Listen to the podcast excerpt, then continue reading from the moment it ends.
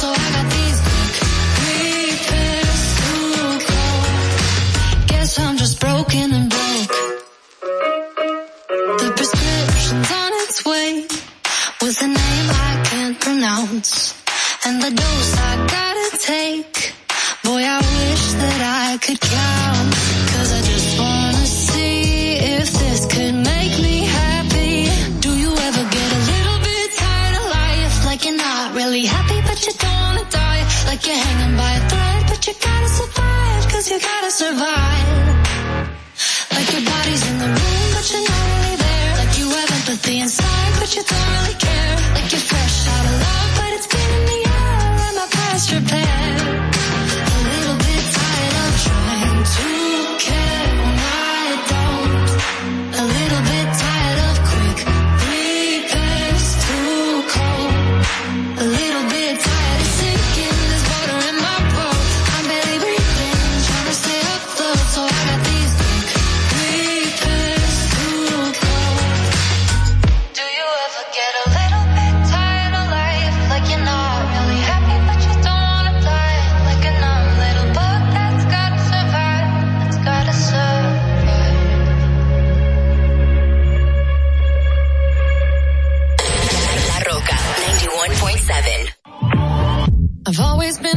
to say the first goodbye. Had to love and lose a hundred million times. Had to get it wrong to know just what I like. Now I'm falling. You say my name like I have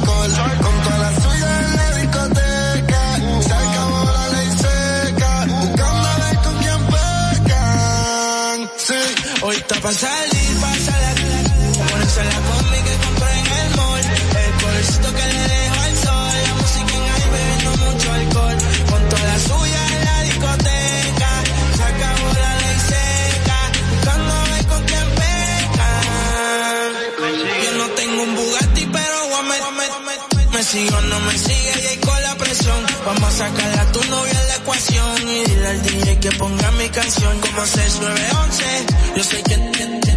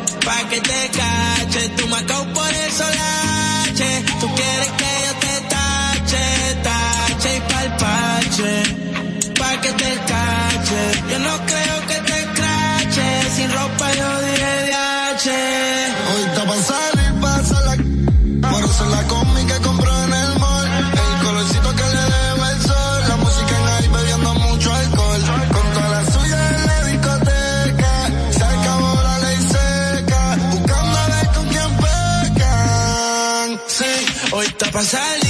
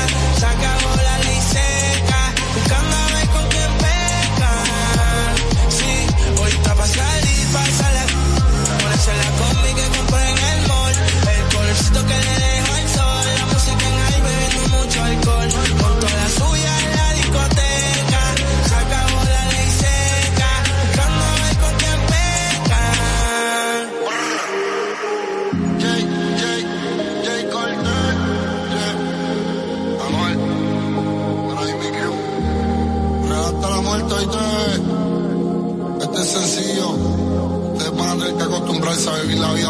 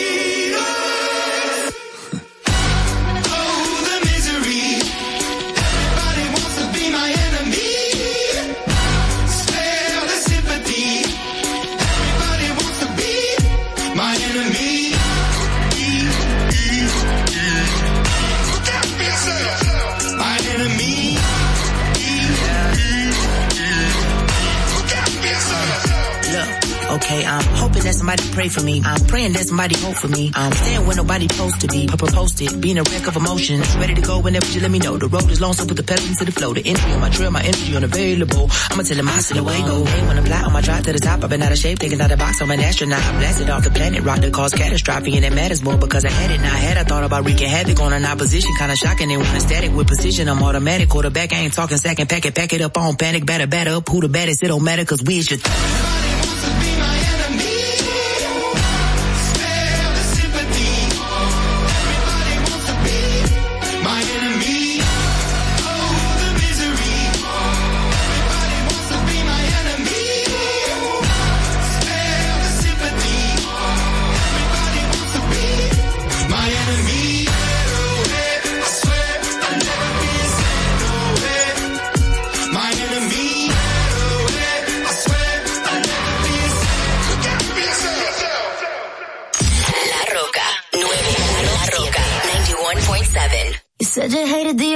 but you're surfing now. I said I love you for life, but I just sold our house. We were kids at the start, I guess we're grown-ups now.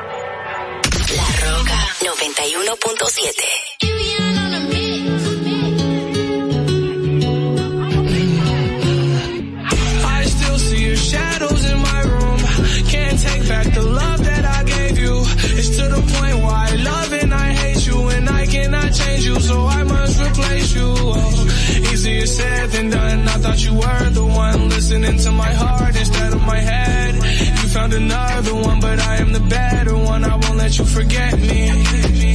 I still see your shadows in my room. Can't take back the love that I gave you. It's to the point why I love and I hate you, and I cannot change you, so I must replace you. Oh, easier said than done. I thought you were the one listening to my heart instead of my head. Found another one, but I am the better one. I won't let you forget me. You left me falling and landing inside my grave. I know that you want me dead. I take prescriptions to make me feel a-okay. I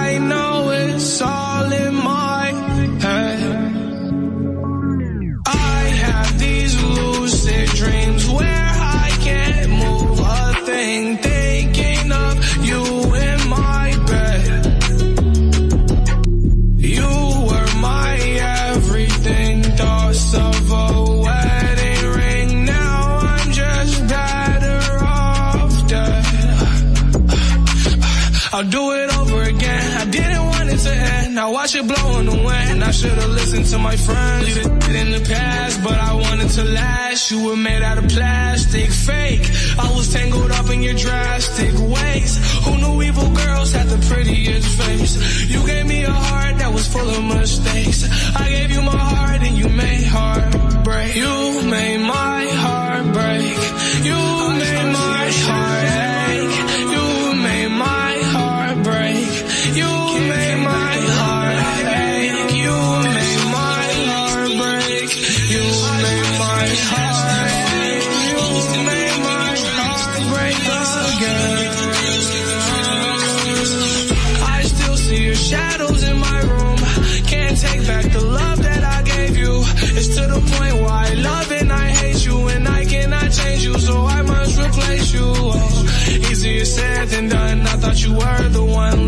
to my heart instead of my head. You found another one, but I am the better one. I won't let you forget me. I still see your shadows in my room. Can't take back the love that I gave you. It's to the point where I love and I hate you, and I cannot change you, so I must replace you. Oh, easier said than done. I thought you were the one listening to my heart instead of my head. Found another one, but I am the better one. I won't let you forget me. La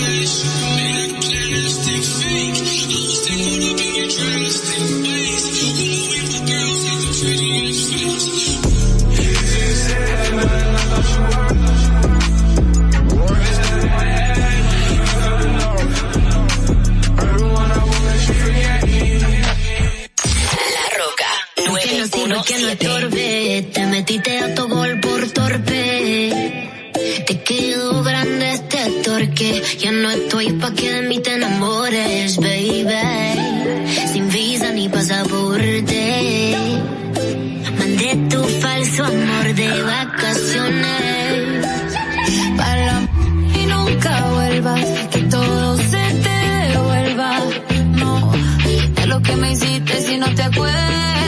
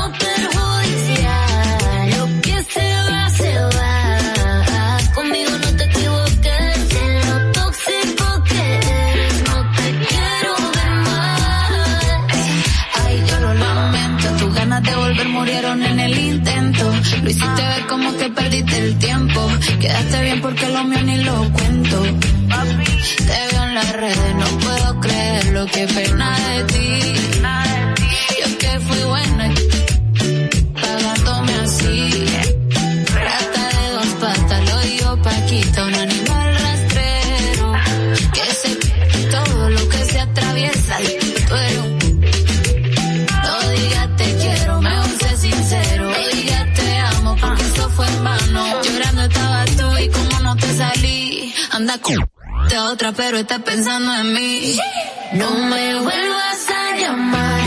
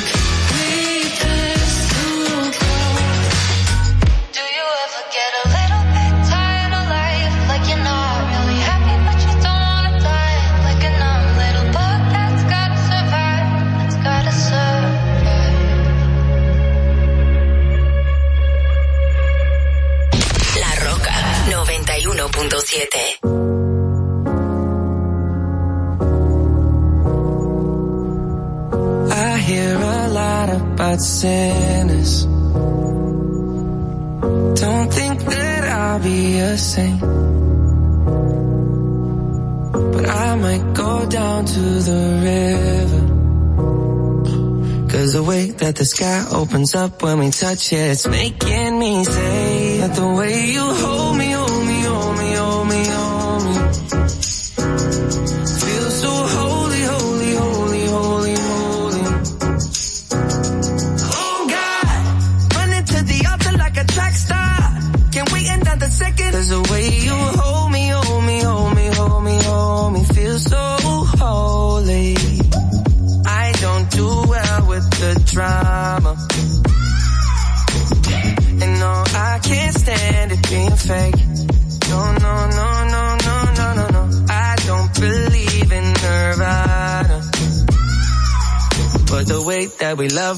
night gave me life, baby. I can't explain it. The way you hold me, hold me, hold me, hold me, hold me.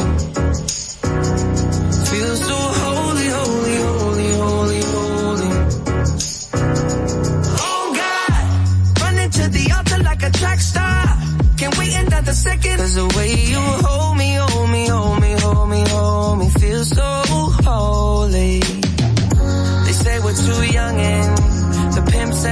say don't go crushing. Wise men say fools rushing, but I don't know. They say we're too young and the pimps and the players say don't go crushing. Wise men say fools are rushing, but I don't know. The rapper. The first step pleases the Father. Might be the hardest to take.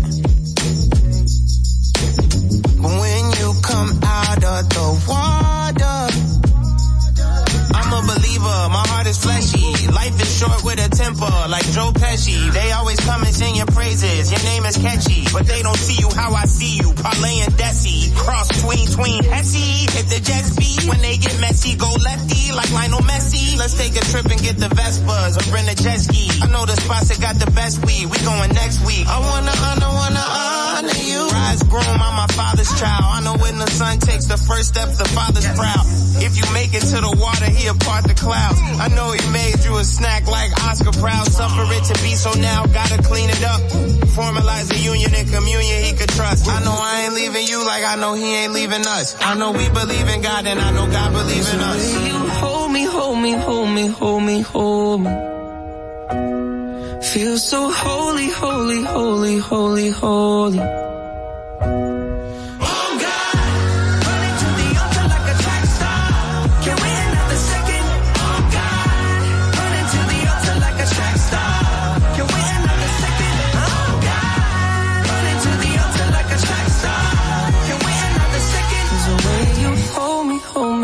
Me, hold me, hold me, feel so. La Roca 91.7.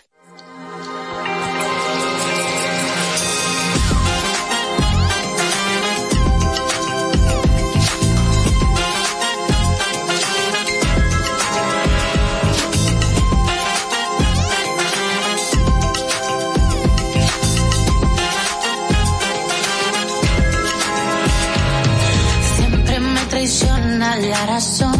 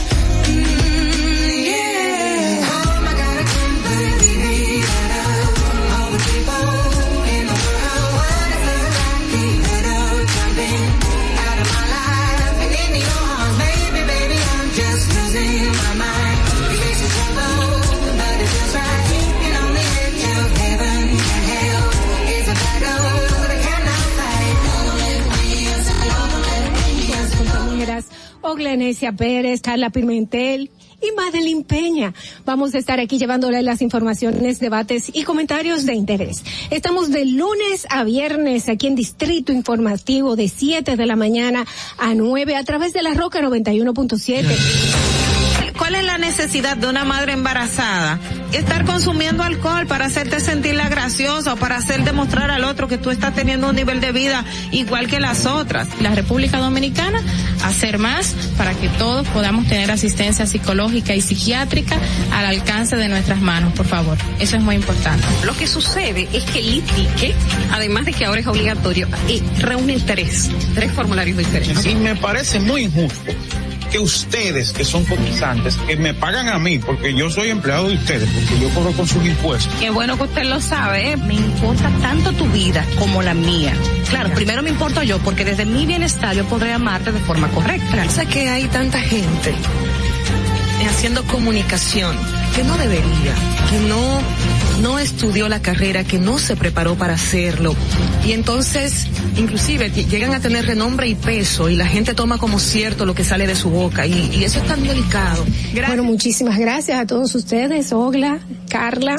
Le quiero dejar con esta frasecita que para mí siempre ha sido muy importante en el momento que digo, ¿por qué no tengo esto o por qué no tengo lo otro? Y me, me recuerdo a mí misma que lo importante no es qué tanto yo tengo, sino lo que yo hago con lo poco o mucho que tenga. Muchísimas gracias y bendecido día para todos.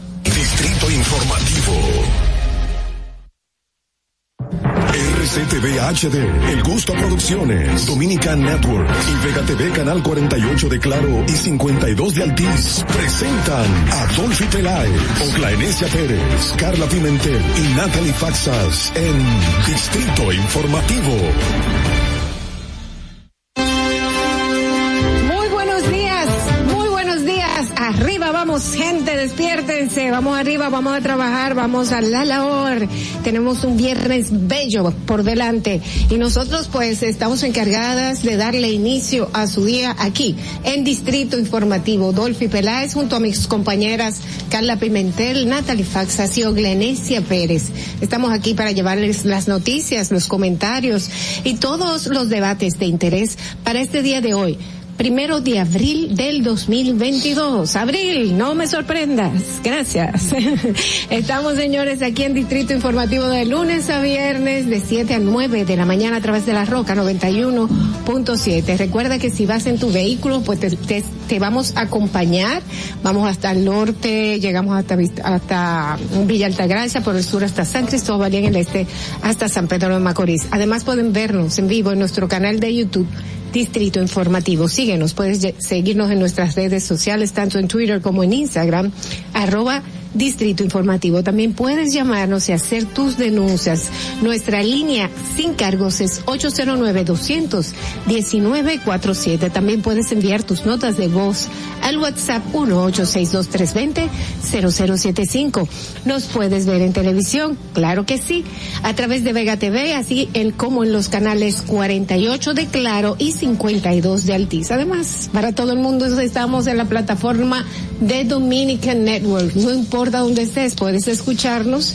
Y si no la tienes, descárgala. Es muy fácil en cualquier dispositivo inteligente. Escúchanos en Apple Podcasts, Google Podcasts, iHeartRadio y Spotify. Nuestras informaciones ampliadas están en nuestro portal digital.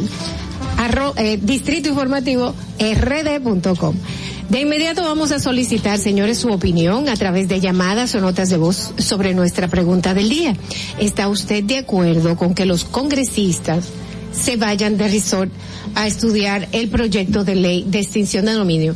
Ustedes saben, yo entiendo que esta pregunta debemos de cambiarla. Vamos a cambiarla porque como anoche fue anunciado que ya eso se quitó y lo van a, y lo van a hacer precisamente la por la presión y las críticas que genera. Entonces vamos a, vamos ahora mismo en producción a hacer otra pregunta y se lo vamos a decir a todos ustedes para que puedan, pues, a través de las notas de voz respondernos. Las bienvenidas chicas, hola, Natalie, ¿cómo están? Buenos días, buenos días equipo, buenos días a todo el que bien temprano pues ya está en la calle o por ahí escuchándonos. De verdad, muchísimas gracias por estar en sintonía desde ahora desde las 7.03 de la mañana. Así es, buenos días. Mira, con relación, y ya que Natalie saludó a todos, por eso no voy a repetirlo, señores, no crean que, no- que es que no los quiero saludar.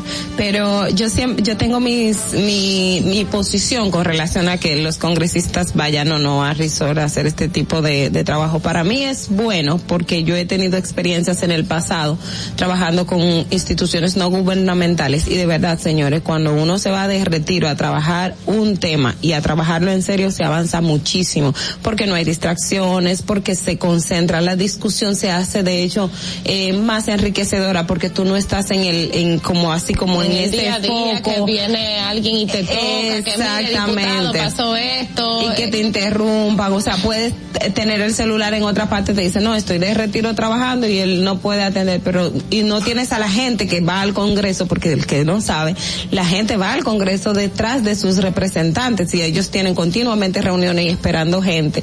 Y hacer ese tipo de ejercicio es bueno. Lo que pasa es que todo lo que hacen los congresistas, lamentablemente, eh, no es bien visto, pero para mí ese, esa es la, la Mira, Ogla, eh, ah, yo tengo la posición de lo siguiente. Nosotros, por ejemplo, cuando vamos periodistas que a, a veces hacemos cobertura de tipo de asambleas y nos vamos en algunos momentos así de resort o no, o incluso nos puede tocar ir por varios días fuera del país a hacer eh, trabajos periodísticos.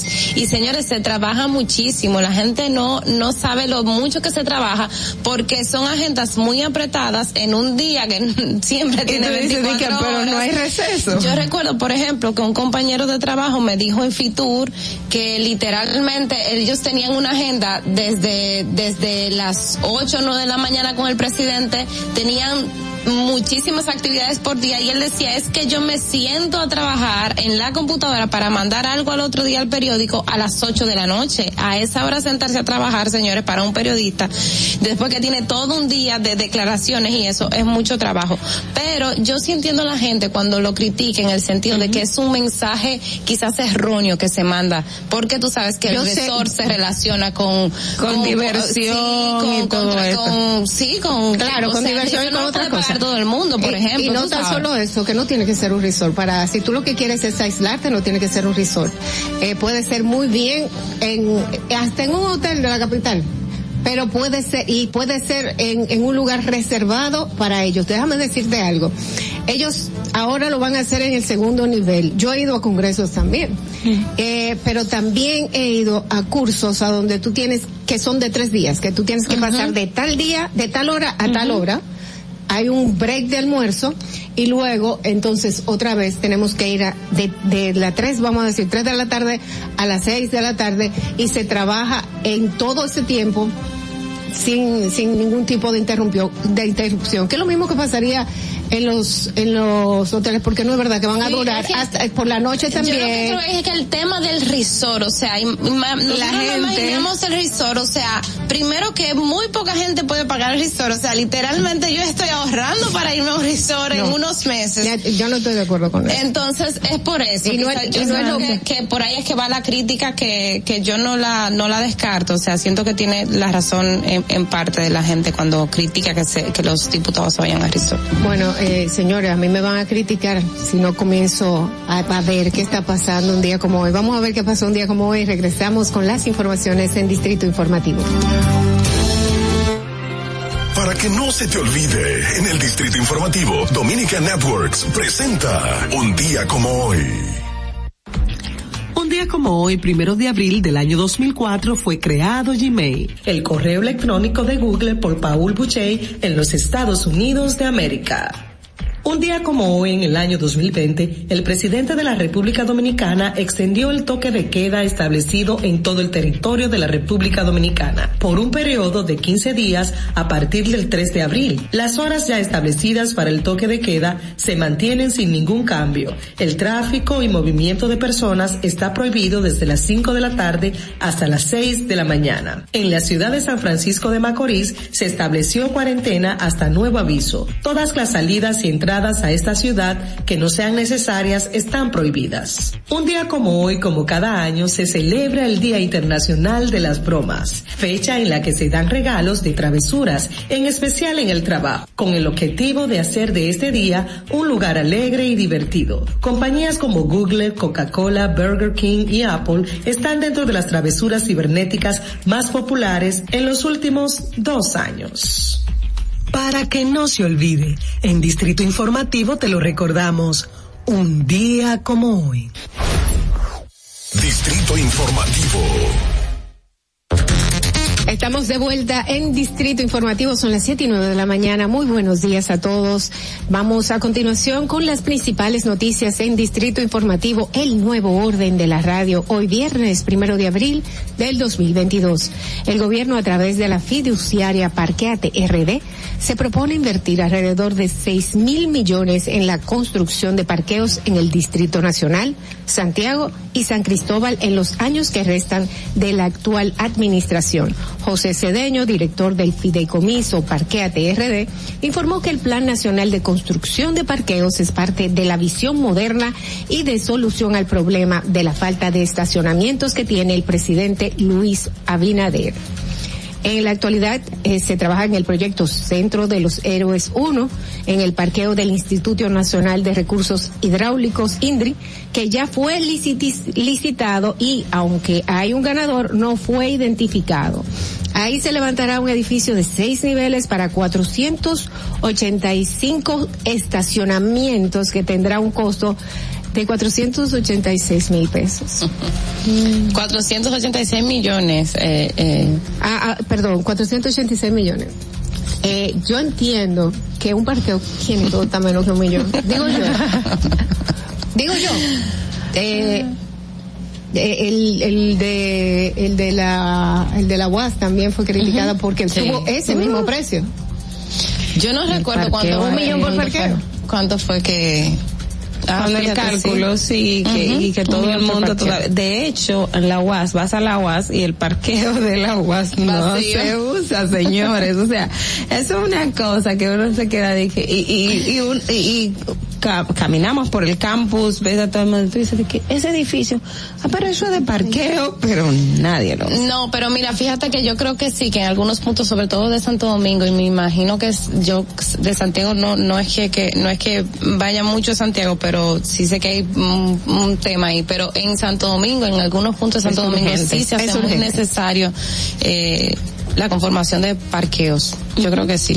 y que se- que estuviese una buena medida con todo esto de, de ampliar las líneas del metro y los monorrieles, establecer también este tipo de parqueo De de, que gente, conexiones, exacto, sí. que sean conexión para quien no quiera, porque señores, yo les digo, si el metro llega cerca de mi casa, a mí no hay quien me haga salir Yo, en por vehículo ejemplo, creo que iría muchísimo más la zona colonial si no tuviera ese problema. Pero, de parqueo. eh, eh, pero muchísimas zonas que es imposible, incluso la gente se forma, parquea, se parquea de lado y lado porque no hay parqueo en ningún horrible, lado. horrible. Entonces tú, ta- tú y yo, por ejemplo, que siempre salgo a caminar, eh, es horrible también, es una experiencia mala de todos lados porque primero la gente no puede pasar, la gente que está en el vehículo. Y segundo, o sea, literalmente el peatón tiene que tirarse a la calle porque también tiene Se su zona ocupada. y de hecho, cuando tiene acera, porque cuando tiene no acera, exacto. Eh, y yo, yo lo que quiero es saber en cuánto me puede salir una cocina si un parqueo sale a un millón de pesos. Vamos a continuar con las noticias. Bueno, vamos a ver. Bueno, en este mes, hasta junio de este año, los usuarios del servicio eléctrico del país recibirán en sus facturaciones un nuevo aumento en el precio de la tarifa de electricidad que cada mes les remite la empresa, las empresas distribuidoras de electricidad, dígase de sur, de este y de norte, por disposición de la Superintendencia de Electricidad. La medida que está contenida en la nueva resolución CIE 021-2022 atiende a lo establecido en el pacto eléctrico que impactará a las tarifas de los clientes residenciales en un 9%. La resolución aplica para los clientes del circuito aislado que opera de sur en la provincia de Pedernales con rango de consumo cero hasta 300 kilovatios por hora. Hay que decir que de esta medida, o sea, recuerden que hace ya, creo que fue inicio de año, que hubo una resolución en el que se se dio a conocer que, que las tarifas se iban a ser igualadas, o sea, como que el subsidio iba a, a- a bajar. reducirse. Y exactamente, entonces lo que pretenden es que a lo largo de un tiempo eh, prudente, pues em, el- la, la gente deje, o sea, el subsidio comience a bajar porque ahora el subsidio al eléctrico es muy alto y lo que se busca es un poco, pues, equiparar lo que el gobierno entrega a raíz de, a través de los subsidios de electricidad. Yo creo que más adelante pudiéramos dedicar un, po- un poquito más de tiempo a explicar de dónde viene todo esto, porque el tema de electricidad hay veces como que no es muy, no es muy fácil. A mí me eh, gustaría, a mí me gustaría saber si en realidad van a bajar luego de que subieron, porque yo no he visto nada que suba en beneficio del gobierno que vuelva a bajar.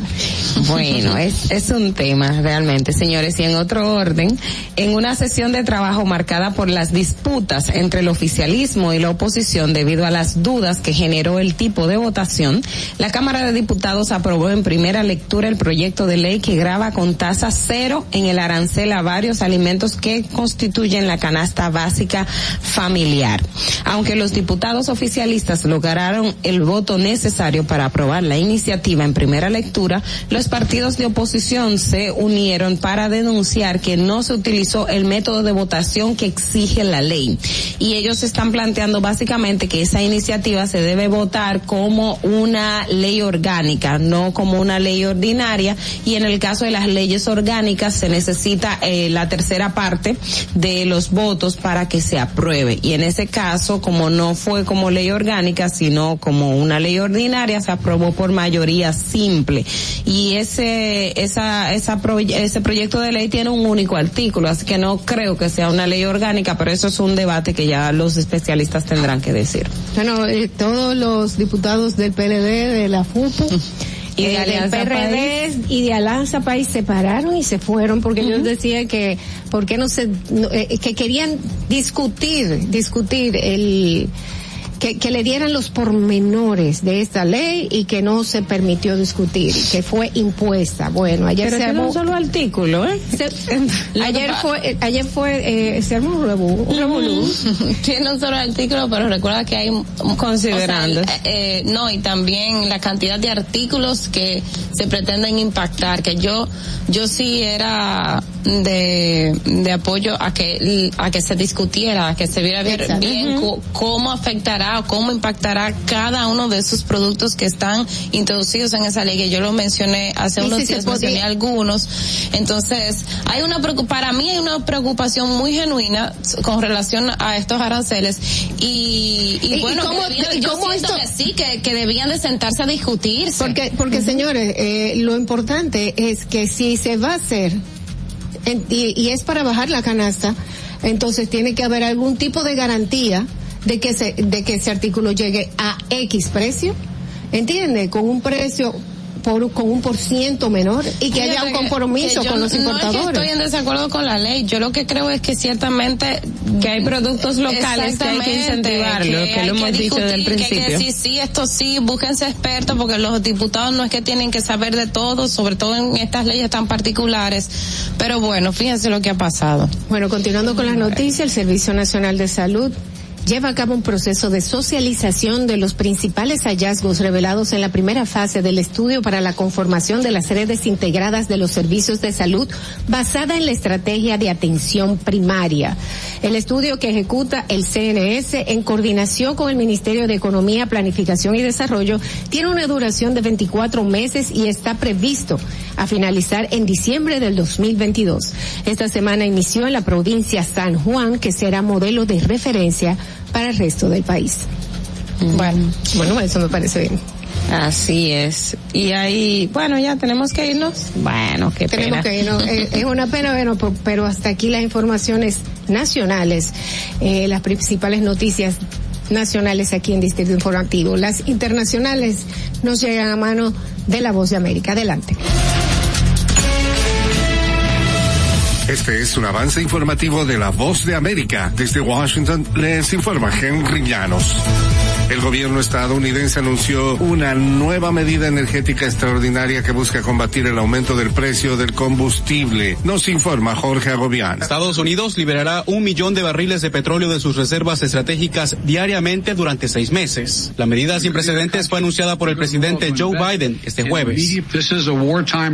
Este es un puente en tiempo de guerra para aumentar el suministro de petróleo hasta que la producción aumente a finales de este año. Y es por mucho la liberación más grande de nuestra Reserva Nacional en nuestra historia y proporciona una cantidad histórica de suministro durante un periodo de tiempo histórico. Jorge Agobián, Voz de América, Washington. Los recientes informes de un probable mal asesoramiento al presidente ruso Vladimir Putin por parte de sus más cercanos consejeros fue corroborado el jueves por el mandatario estadounidense Joe Biden al decir que el líder ruso se encuentra aislado.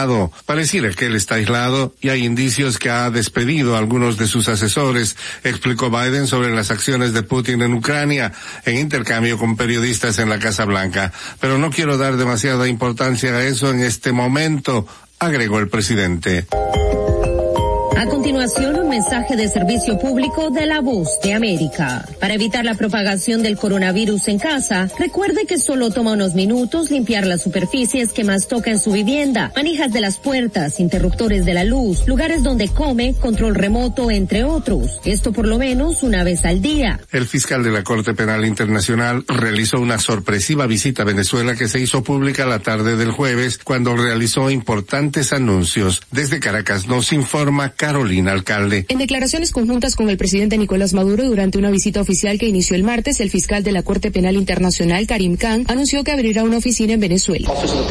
Es un paso muy importante, muy significativo, no es algo de cara a la galería. Por su parte, el presidente Nicolás Maduro dijo que su gobierno es el primer interesado en que haya justicia. Venezuela va a contar ahora con esta oficina que nos va a permitir un nivel de diálogo efectivo en tiempo real, más eficiente y un nivel de asistencia técnica. Carolina, alcalde Voz de América, Caracas. Alrededor de 16 millones de residentes en Shanghái se sometían hoy viernes a pruebas de detección del coronavirus en el inicio de la segunda fase del confinamiento que afecta a la mitad occidental de la mayor ciudad de China, que es también su capital financiera. Mientras los residentes en distritos orientales que debían regresar a la rutina tras cuatro días de aislamiento, se les dijo que las medidas podrían prorrogarse si se detectan casos de COVID-19 en sus complejos residenciales. Este fue un avance informativo de La Voz de América. Atentos, no te muevas de ahí. El breve más contenido en tu distrito informativo. Para una madre es bien difícil eh, querer que su hijo empiece un tratamiento y que no lo pueda hacer porque no tiene los recursos. Cuando un niño con anemia falciforme llega a una emergencia, no puede esperar. Un día fui a visitar a un niño al hospital, pero entró una madre desesperada. Y ya cuando su hijo llegó, pues murió inmediatamente. De ahí nace Apadríname por 500 pesos. Mensualmente durante siete meses hemos recibido 150 porciones de alimentos. Recibimos el apoyo del Plan Social, también de Promesa Cal. Hemos tenido un cambio excelente y hay mucha gente detrás orando porque esto salga bien. Gobierno de la República Dominicana. Si deseas tener acceso a todo lo que pasa en República Dominicana, debes obtener Dominican Networks. Es el primer sistema de cable dominicano para los dominicanos en el exterior. Aquí podrás disfrutar de todos los canales de televisión de República Dominicana, noticias, deportes, música, farándula y entretenimiento 24/7. Solo debes descargar nuestra aplicación en Roku, Amazon y Apple TV. E inmediatamente vas a disfrutar de todo el contenido de República Dominicana. Dominican Networks. Y, y, aquí está el equipo del gusto, la bella Dolphy Peláez. Busquen un suape y busquen un recogedor porque me voy a regar. Lo acompaña ñonguito. Que usted se sacrifique tanto en su oficina hasta las 8 de la noche. El importado Harold Díaz. Lo mío es de hilo de Yedella. La más reciente adquisición. El actor más cotizado, más no el mejor pagado. Oscar Carrasquillo. Y el hombre que gana menos que su mujer tiene que se sienta negro en la cama en intimidad. La enérgica, la del gritico. Samantha Díaz. Y quiero que sepan que tengo dos semanas haciendo dieta y ¿saben lo que he perdido? ¿Qué perdí? ¿Cuál? Tiempo. 14 días de felicidad. Nuestra chama importada, Katherine Amesti. El otro está malhumorado, señores. Usted le tira un beso por la ventana. Juan Carlos Pichardo. Señores, esto es el gusto de las 12. Sintonice a partir de las 12 del mediodía por La Roca 91.7. Si quieres más diversión, no busques, no hay más. Te acompañan de lunes a viernes, de 12 a 2 de la tarde por La Roca 91.7 FM. El, el gusto de las 12. Durante 27 años que yo tengo viviendo aquí en el Moscú, las inundaciones aquí han acabado eh, prácticamente con todo casi lo que nosotros hemos tenido. Estaba yo con una incertidumbre, vas a llover, no vamos a inundar, otro año más inundado, pero gracias a Dios llovió y no nos inundamos. Y a nuestro señor presidente, porque era el, la obra. Estamos muy felices con él porque él nos ha tomado en cuenta, nos ha llevado de la mano, eh, él nos ha tomado como la necesidad de nosotros, como si fuera parte de él. Hemos dado un cambio verdaderamente maravilloso. Yo le digo claro, yo soy parte del cambio. Gobierno de la República Dominicana. Sabemos que las bocinas y los ruidos son molestosos. Por eso te traemos el Distrito Informativo. Tus mañanas ahora serán más frescas e informadas con el equipo de profesionales más completo de la República Dominicana. Distrito Informativo, de lunes a viernes de 7 a 9 de la mañana por La Roca 917 FM, Vega TV y Dominica Networks. ¿Viste qué rápido? Ya regresamos a tu Distrito Informativo. Gracias, gracias por su sintonía. Muy buenos días, feliz viernes a todos. 7 y 24 de la mañana. Yo soy Dolphy Peláez, me acompaña Natalie Faxas, Oglenesia Pérez y en contumacia Carla Pimentel. Eh, señores, eh, vamos ahora ya a nuestro bloque de comentario de nuestras excelentes periodistas. Y le toca pues a Oglenesia Pérez, es el turno de ella adelante. En el Distrito Informativo te presentamos el comentario de la periodista Ogla Enesia Pérez. Bueno, señores, el tema de la violencia hacia la mujer y violencia intrafamiliar siempre es de, de suma relevancia por las características propias que tenemos aquí con el con los casos de feminicidio, la, la violencia doméstica en todos los sentidos. Y en el día de ayer, el coordinador del Centro Conductual para Hombres, el doctor Vergés, Luis Vergés, publicó un, un estudio que realizaron a hombres agresores y eso trajo como resultado que el 73% de los hombres agresores eh, violentos hacia las mujeres no considera que son violentos. Es decir, que quienes han infringido, y ese estudio se hizo con los hombres que los tribunales han enviado al centro conductual. Ustedes saben que cuando hay un proceso eh, judicial con relación al tema de violencia intrafamiliar, sobre todo cuando es el caso de la mujer, a los hombres los mandan al centro conductual donde van a, una a unas terapias y tienen que hacer un procedimiento. Pues precisamente esos hombres que están ahí, que el centro conductual ha atendido unos 40 mil, creo que es la cifra eh, o es el, el aproximado que, que estaban en el día de ayer, pues eh, se hizo ese estudio y básicamente esto fue lo que arrojó y también decía que ellos eh, entendían que esa actitud violenta estaba justificada. Por ejemplo, algunos decían y dentro de, de los planteamientos les voy a decir lo que eh, lo que dijo Luis Vergés ayer es que eh, se negaban a aceptar que estaban en una actitud violenta diciendo yo no lo yo no le hice nada eh, aplicaban lo que es la racionalización eh, que para que la golpee otro entonces es mejor que la golpee yo.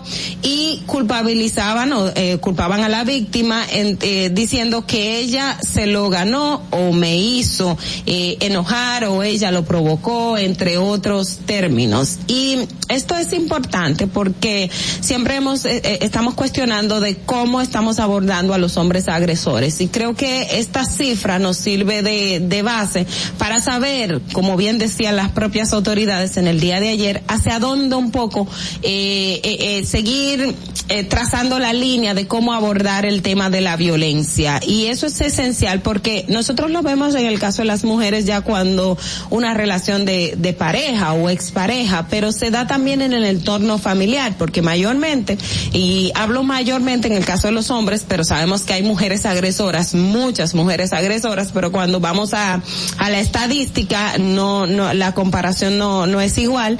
En el caso de los hombres agresores, eh, no solo eh, ejercen la violencia hacia la, su pareja, también está en el tema de los niños. Y es un tipo de violencia muy poco visibilizado. Mayormente también cuando se da en el caso de los niños, no es la misma proporción cuando está con relación a las niñas a cuando está con relación a los varones. Es decir, la forma en que se está educando, la forma en que se transmite la violencia en los hogares, nos da eh, entender de por dónde se debe abordar el tema porque esos hombres que asumen que no es violento y que las personas lo provocó es el mismo padre que si una niña, él entiende que la adolescente no debe sentarse a conversar con los chicos, con los varones adolescentes en el sector, él se siente con la autoridad que puede hacerlo en medio de, de, del escenario, eh, golpearla, eh, darle una pela, darle una cachetada o hablarle groseramente porque ella no puede estar ahí. Esa es una forma de mostrar autoridad violencia. Y en el caso de los varones es también que si hay una situación X, es decirle, usted es un hombre, los hombres no actúan así, no sea mujercita, usted tiene que, que, que tener los pantalones, usted tiene que devolver el golpe, eh, y, y ese tipo de accionar. O sea, que esa estadística, esa, esa data que nos da ayer eh, Luis Vergés a través de un estudio que se hizo junto con la Unión Europea, si mal no recuerdo, creo que fue con la con la ESIT y otros organismos que trabajan con la Dirección de Género del Ministerio Público, nos dan una una data, una base para saber eh, hacia dónde deberíamos también ir enfocando. El tema de violencia es complejo, es muy complejo.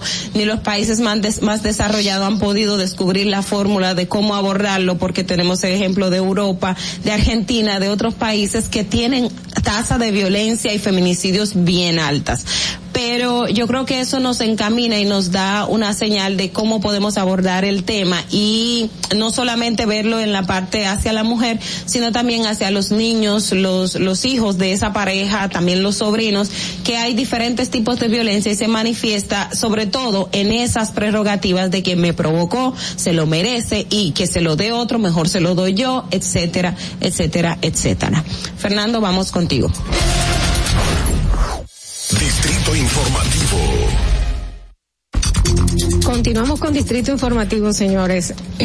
Yo entiendo que esto es algo que el tiempo se va a encargar de, de, de arreglarlo. ¿Por qué? Porque nosotros estamos criando, nosotras, nosotras, nuestra, nosotras como madres, estamos criando a los niños en una gran mayoría para que, para que sea una, algo normal para ellos. Y si usted crece creyendo que esto es normal, pues lo más natural es que cuando venga y suceda, pues usted diga, espérense, yo no soy violento. En realidad, ella se lo buscó porque a mí me formaron eh, haciéndome entender que esto, la persona que quien tiene que controlar el macho alfa soy yo y, uh -huh. y yo puedo hacer lo que yo quiera, es eh, me pertenece y, y esas son cosas que nosotros como padres tenemos que ir arreglando. Yo entiendo que hay gran diferencia entre lo que se presentaba antes y lo que se presenta uh -huh. ahora, pero el hecho de que se siga eh, presentando trae alerta.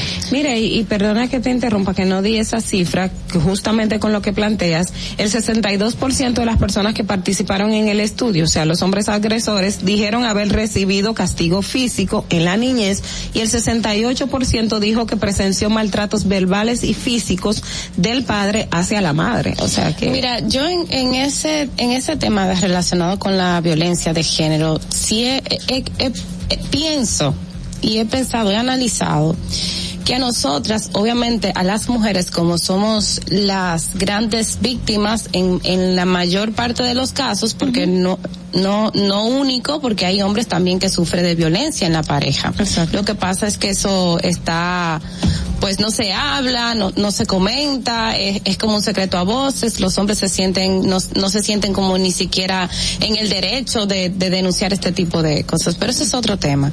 Lo que yo quiero resaltar es que, por ejemplo, cuando tú tienes, eh, eh, cuando nosotros vamos creciendo las mujeres, siempre se nos dicen cómo detectar a un hombre violento desde el inicio como por ejemplo cuando comienzan diciéndote eh, Quítate esa ropa. esta, ¿Por qué esta ropa no te gusta no me gusta. No salgas así si yo no o sea no salgas de esta forma que yo no quiero. Eh, fulanito no me cae bien. Eh, tu tu hermano no me cae bien. Ay no me gusta tu hermano para no no quiero salir con tu hermano. Entonces ahí comienzan a aislarle. Entonces esos son señores desde hace mucho tiempo yo estoy viendo cuáles son esas alertas. Ahora bien yo siento que desde la perspectiva masculina un hombre quizás puede ser violento y ni siquiera reconocer que es violento. Exacto. Ayer yo estaba en una actividad, fíjate, estudio. eran una actividad de mujeres y el, el señor que era un panelista, el panelista, el principal que estaba dirigiendo la discusión, decía, dio el dato de que, bueno, aquí en el país más del 40% de las mujeres ha, ha sufrido violencia. Wow. Y entonces él dice, él mismo se preguntó y di- dice, wow, para mí es una cifra muy alta y yo me comencé a preguntar y yo en algún momento he, he sido parte de eso, o sea, y es lamentable, pero es así, a veces nosotros se, nos enfoca mucho en nosotras en cómo, cómo detener esto y cómo superar esto, pero, Pero los no se hombres aborda al no, hombre. no se aborda o se aborda cuando ya hay un proceso judicial, que ya entonces viene como parte de la condena el, el hecho de tomar las, eh, Las terapias. las terapias y todo eso. Pero, y yo siento que eso falta, que en el abordaje de lo que es la violencia de género en general, falta también eh, pues educar al hombre eh, eh, y darles esa y que esa campaña también vaya dirigida a ellos como hombres para cambiar ese chip si es que que tienen que cambiarlo o para comenzar a identificar ok esto yo lo hice porque es que nosotros vemos señores parejas que han sufrido violencia de género y tú la ves que terminan con una y vuelven con y ese hombre sigue El mismo su vida normal. Entonces uno se pregunta como ok este hombre superó eh, ya no va a ser más violento o, o cómo. Entonces ahí yo siento que hay una falta muy grande en ese sentido como que me excedí Ah, ah, ah, bueno, señores, eh, es un tema, es un tema a desarrollar y yo creo que podemos invitar a a especiali- Andrea, Ajá, podemos- y a Vergés. Y a Vergés, Ujú, exacto. sí. Eh, señores, vamos a continuar con los comentarios de nuestras periodistas. Es el turno de Natalie Faxas. Adelante. En Distrito Informativo te presentamos el comentario de la periodista Natalie Faxas. Bueno, aquí estamos. Miren, ayer estuve mm, dedicándole un poco un tiempo a leer y un poco a socializar esta resolución de, del Ministerio de Trabajo, la propuesta de resolución que busca formalizar el trabajo doméstico en la República Dominicana. Una iniciativa que yo de inicio aplaudo, que estoy de acuerdo, siento que eso es algo que debió de hacerse hace mucho tiempo y de hecho cuando usted verifica el mismo documento lo explica. Esta propuesta de resolución tiene su base en una, en, en la resolución 189 de la Organización Mundial del Trabajo, que fue ratificada por la República Dominicana y que le dice a los países que formalicen el trabajo doméstico en, en, sus países, en, en sus, en sus espacios. Y esto obviamente la República Dominicana pues ratificó este convenio en el año 2015 y desde entonces era como una materia pendiente que este en esta gestión pues se ha decidido rescatar. Hay algunas, eh, pues, mm, críticas que yo he escuchado en torno, en torno a este tema. Una de ellas, por ejemplo, ha sido es que, ¿por qué vamos a ir a una, a una consulta pública cuando eh, estamos hablando de un tema de derecho. Y es cierto, los derechos no, no van a consulta pública, no son, no son asuntos de debate, no son asuntos que usted tenga que discutirlo para garantizarlo. De hecho, cuando nosotros, por ejemplo, hemos escuchado más o menos esa misma línea de debate en el tema del aborto y las tres causales, que dicen no podemos meter eso en una, en una consulta pública precisamente porque estamos hablando de derechos fundamentales. Y aquí es un asunto de derecho. ¿Qué? Pero qué, para mí, ¿qué es lo que pasa?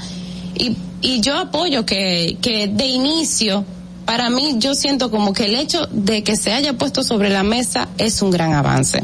El tema de las críticas de que si va a consulta o no va a consulta, oiga, ¿qué es lo que pasa? Ahí hay componentes que tiene, eh, que tiene esta, esta propuesta que obligatoriamente tendrán que debatirse. Y me refiero a dos puntos en específico.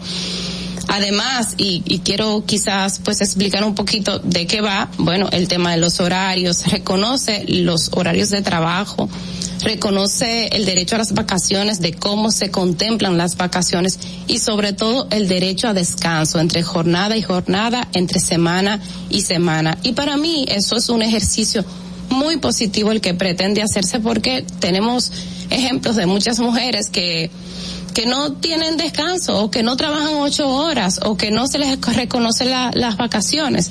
Entonces yo creo que eso, eso es algo que se debe de contemplar para que las mujeres pues sientan, la, las personas que trabajan el derecho doméstico pues eh, tengan este derecho. Ahora bien, ¿cuál es el tema del debate?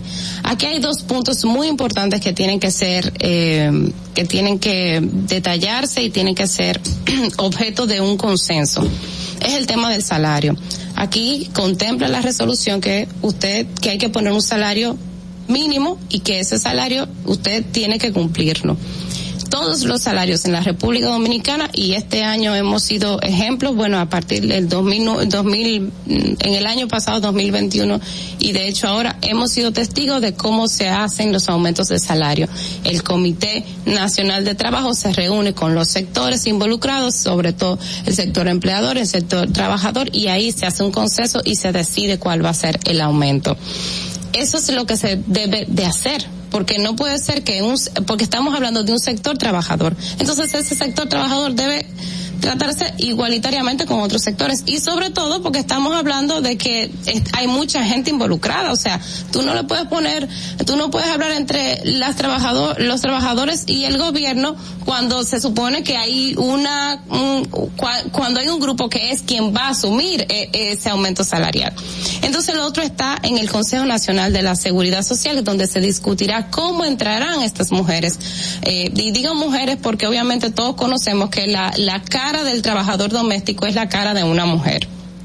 No, no quiero estereotipar, pero nuestra realidad es así en la República Dominicana. Entonces, nosotros en el Consejo Nacional de Trabajo tenemos que discutir cómo es, cuál será la mejor vía para nosotros eh, introducir a estas mujeres y garantizarles lo que hace tiempo debimos de garantizarles, que es el tema del derecho a eh, gozar de la seguridad social.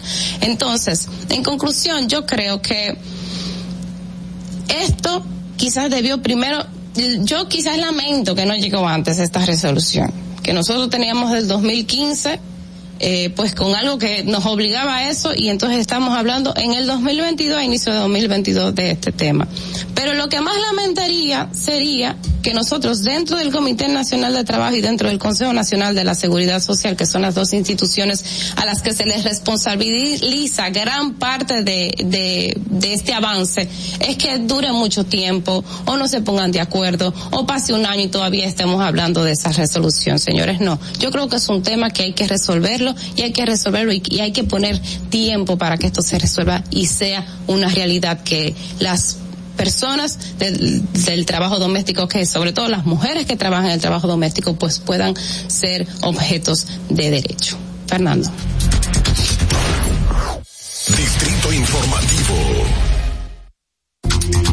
Señores, siete y cuarenta de la mañana, Oglenesia Pérez. Sí, eh, con lo que decía Natalie, recuerdo a, ayer hablaba con, por ejemplo, el sindicato de trabajadoras domésticas, en este caso la señora Maribelni Pérez, ella me decía, eh, la consulta no entiendo por qué la están llamando, porque ya se hizo, ya está el convenio firmado y nosotras no estamos pidiendo un salario, porque eso le compete al Comité Nacional de Salario establecerlo, de cuál va a ser. Y, y siento que se quiere un, a veces también eh, distorsionar las discusiones de que pero es que no vamos a poder pagar 11 mil pesos de salario mínimo y sabemos que el Comité Nacional de Salario tiene que sectorizar. Primero hay que uh -huh. determinar a qué sector van a pertenecer eh, y, y, dependiendo del sector al que pertenezca, entonces se va a establecer un salario base, se va a establecer el horario, el horario de las jornadas.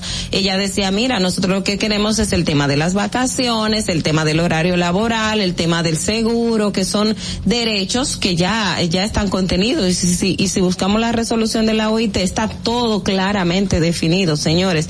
Y el tema del salario, sí, es, es un punto que hay que discutirlo y lo de la seguridad social que ayer decía la ministra de la Mujer, que también ver que ellos van a proponer que el Estado tenga alguna responsabilidad en el tema de la seguridad social, como hablábamos con el caso de Senasa, y Dolphy lo planteaba, eh, fuera del aire, o sea que, que es, ese es el, el punto central e importante, ya lo demás está establecido.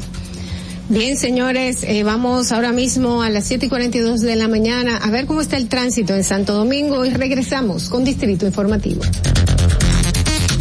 Para que llegues a tiempo y no te compliques con el clima, te traemos en el Distrito Informativo el tráfico y el tiempo. Y así se encuentra el tráfico y el tiempo a esta hora de la mañana en Santo Domingo. Se registra tráfico pesado en la avenida Máximo Gómez, Puente Presidente Peinado, Avenida Hermanas Mirabal, elevado Avenida 27 de Febrero, gran entaponamiento en Expreso Avenida John F. Kennedy hasta el elevado Avenida Doctor Arturo de Filló, Puente Juan Bosch hasta el túnel Avenida Las Américas, Avenida 25 de Febrero, Puente Ramón Matías Mella, Calle Paseo del Arroyo, Carretera La Isabela, Avenida República de Colombia en Viejo Arroyo Hondo, Avenida Gregorio Luperón en El Renacimiento, Avenida Isabela En Zona Industrial de Herrera y tráfico muy intenso en el elevado Avenida Monumental, Autopista Juan Pablo Duarte cerca de Los Alcarrizos y en la Avenida San Vicente de Paul. Te recordamos que las distracciones al volante son peligrosas. Deja tu celular mientras vas conduciendo. Así las calles y carreteras serán más seguras para todos. Para el estado del tiempo en el Gran Santo Domingo, se encuentra mayormente soleado con una temperatura de 22 grados y una máxima de 32 grados. Hasta aquí el estado del tráfico y el tiempo. Soy Nicole Tamares. Sigan en sintonía con Distrito Informativo.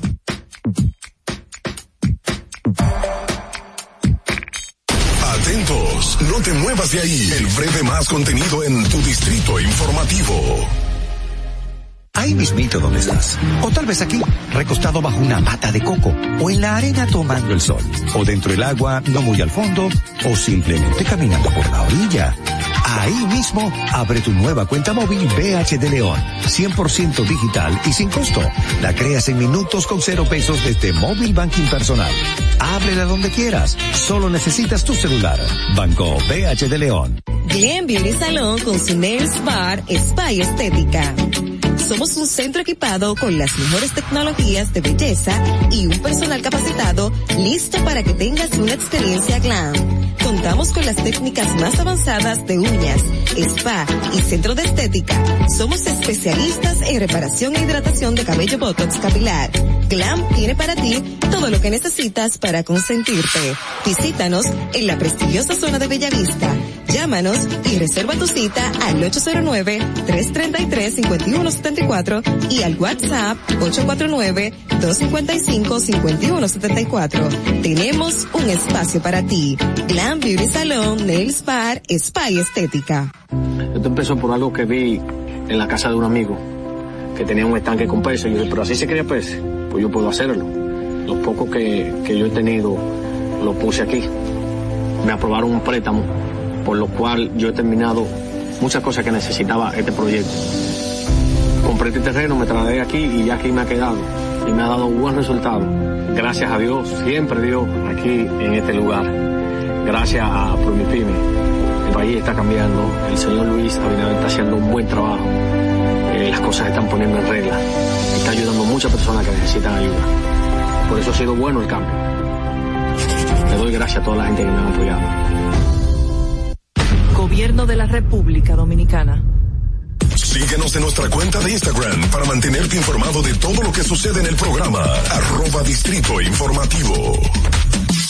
Si deseas tener acceso a todo lo que pasa en República Dominicana, debes obtener Dominican Networks. Es el primer sistema de cable dominicano para los dominicanos en el exterior. Aquí podrás disfrutar de todos los canales de televisión de República Dominicana, noticias, deportes, música, farándula y entretenimiento 24/7. Solo debes descargar nuestra aplicación en Roku, Amazon y Apple TV. E inmediatamente vas a disfrutar de todo el contenido de República Dominicana. Dominican Networks.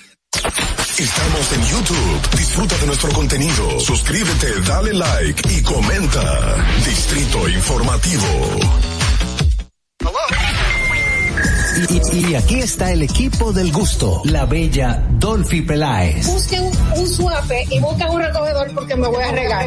Lo acompaña ñonguito. Que usted se sacrifique tanto en su oficina hasta las 8 de la noche. El importado Harold Díaz. Lo mío es de hilo de Yedella. La más reciente adquisición, el actor más cotizado, más no el mejor pagado, Oscar Carrasquillo. Y el hombre que gana menos que su mujer tiene que se sienta negro en la cama en la intimidad. La enérgica, la del gritico, Samantha Díaz. Y quiero que sepan que tengo dos semanas haciendo dieta y ¿saben lo que he perdido? ¿Qué perdí? Tiempo. 14 días de felicidad. Nuestra chama importada, Catherine Amesti. Y el otro está malhumorado, señores. Usted le tira un beso por la ventana.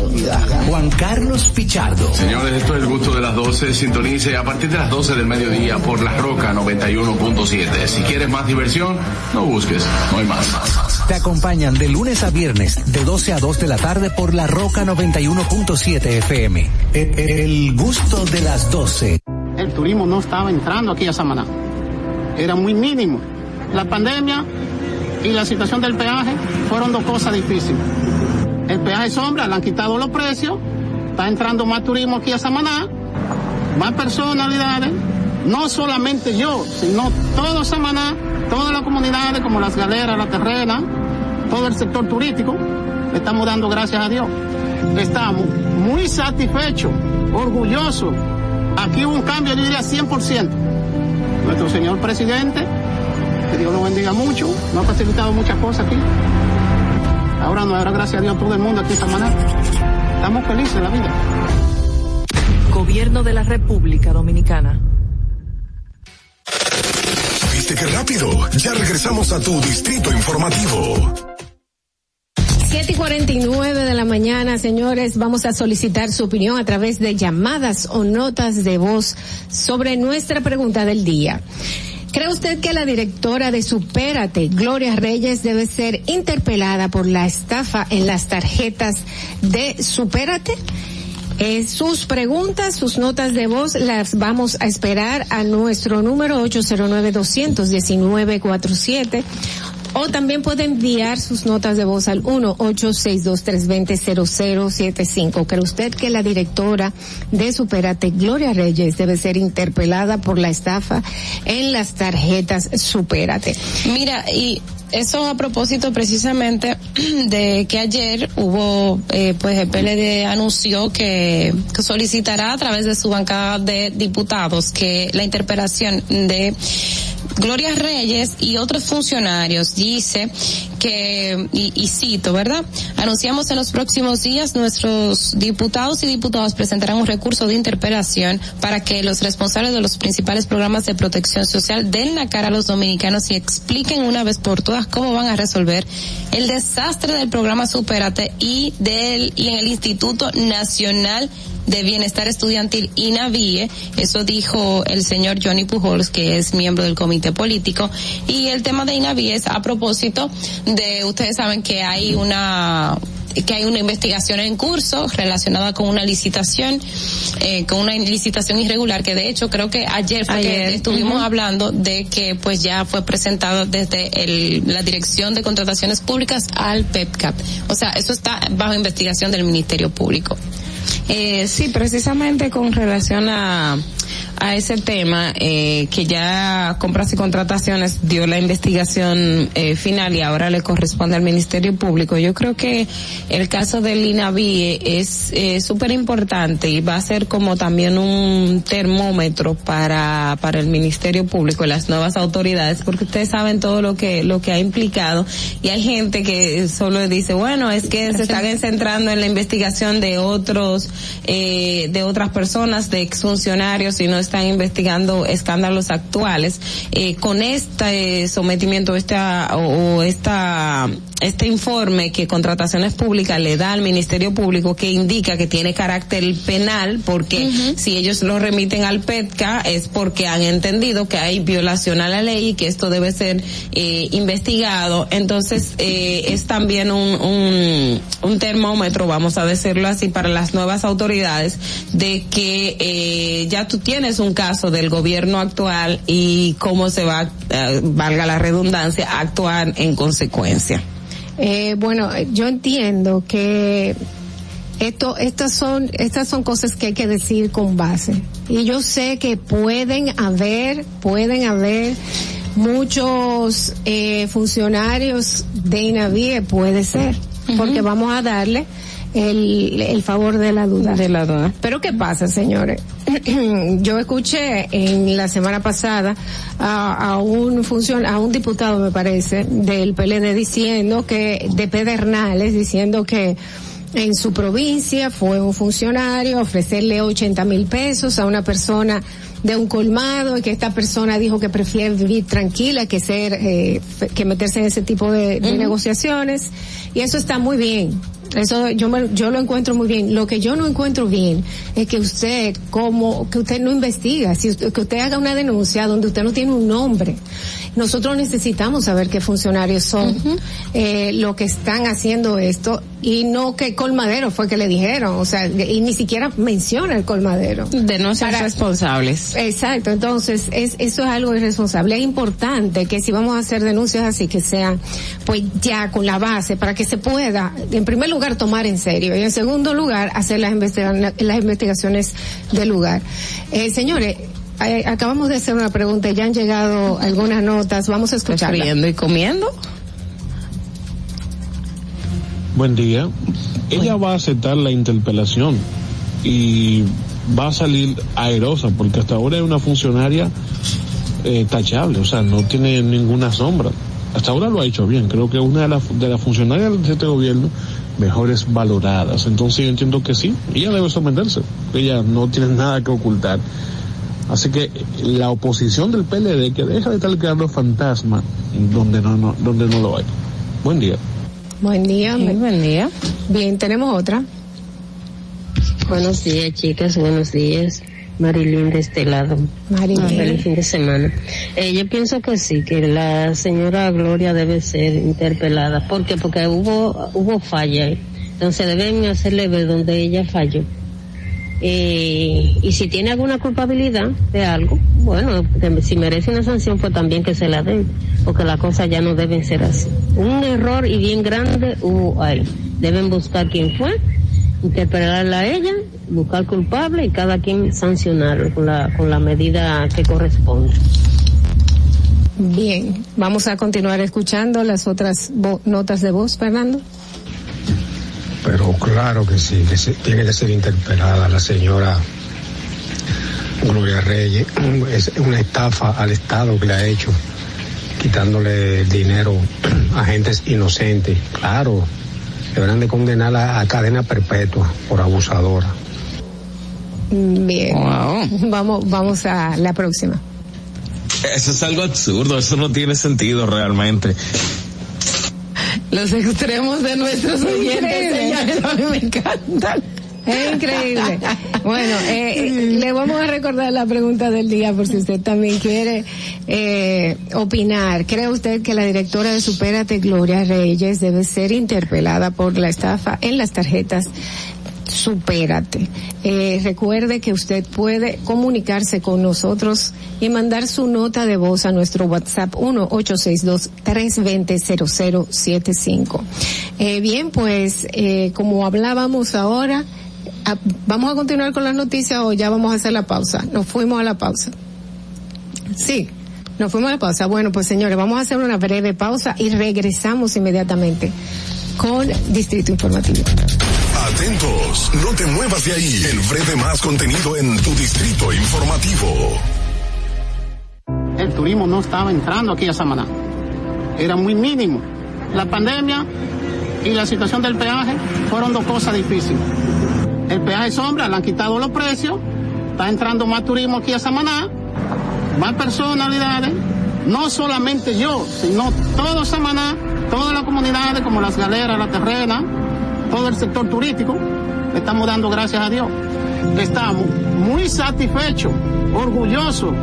Aquí hubo un cambio, yo diría 100%. Nuestro señor presidente, que Dios lo bendiga mucho, nos ha facilitado muchas cosas aquí. Ahora no, ahora gracias a Dios todo el mundo aquí está manera. Estamos felices en la vida. Gobierno de la República Dominicana. Síguenos en nuestra cuenta de Instagram para mantenerte informado de todo lo que sucede en el programa. Arroba Distrito Informativo.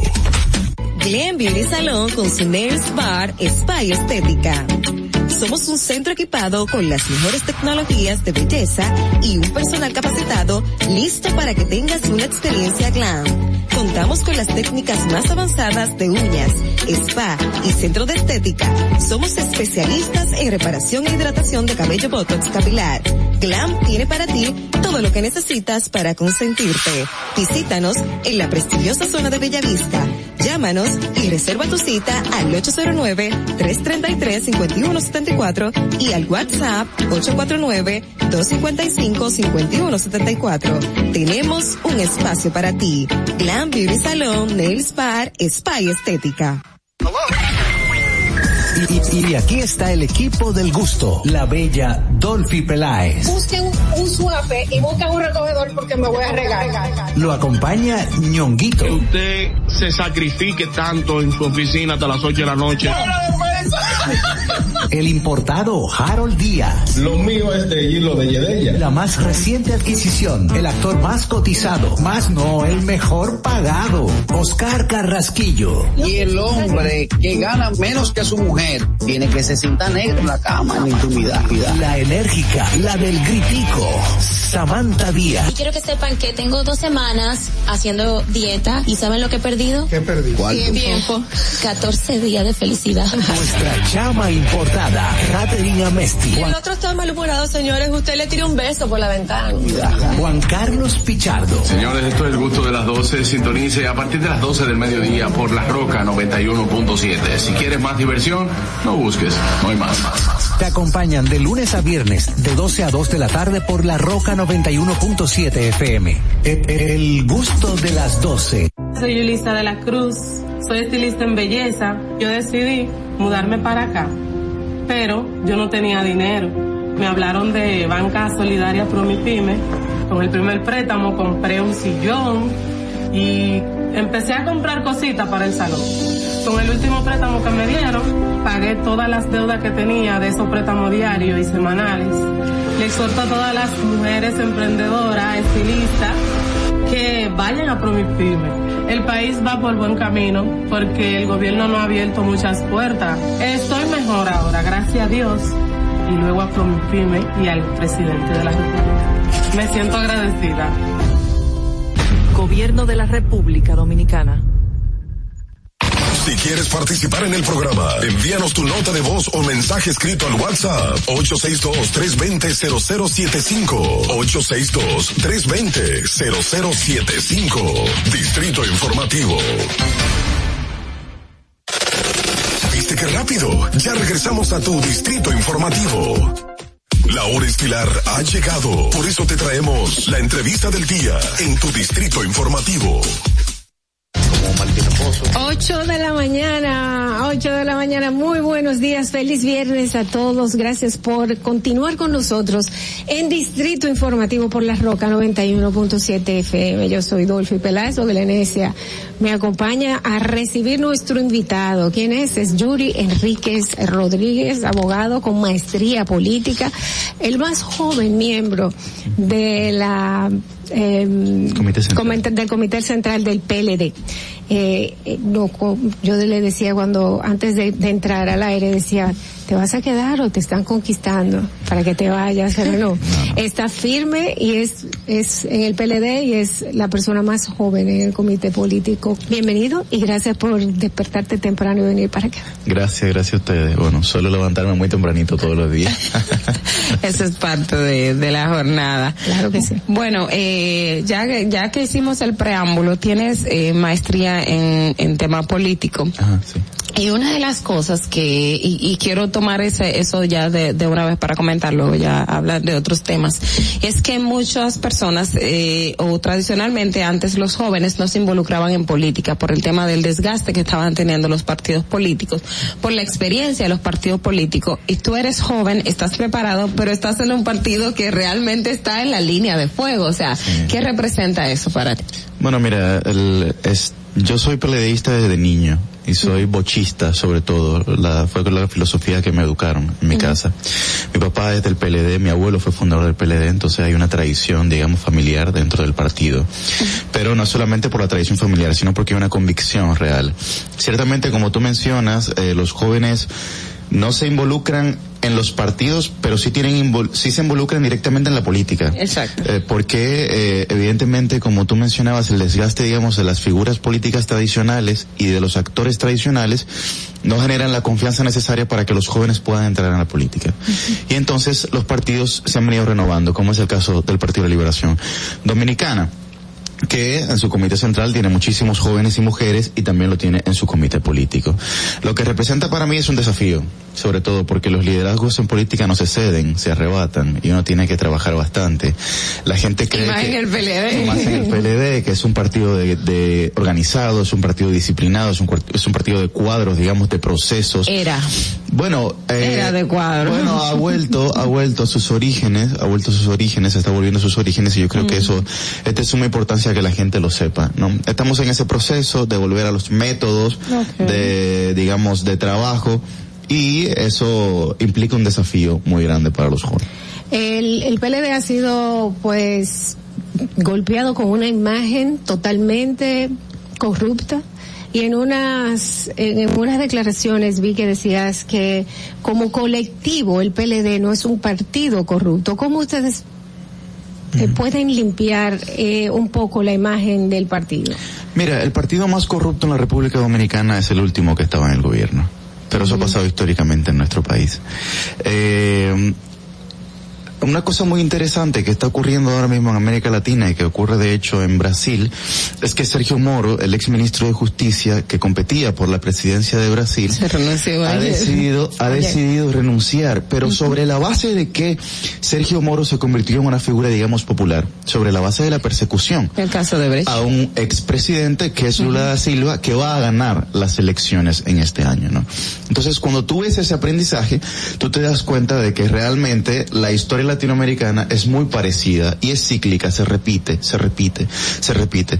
Por eso cuando Recuerdo cuando Balaguer salió, bueno, no recuerdo, sino que leo en los libros, cuando Balaguer salió del poder, de luego de los 12 años, que persiguieron a todos, digamos, sus acólitos, a todas las personas que estaban alrededor de él, y se decía que Balaguer era un muerto político, ¿verdad? Hasta que volvió en el 86 hasta el 96, 10 años más.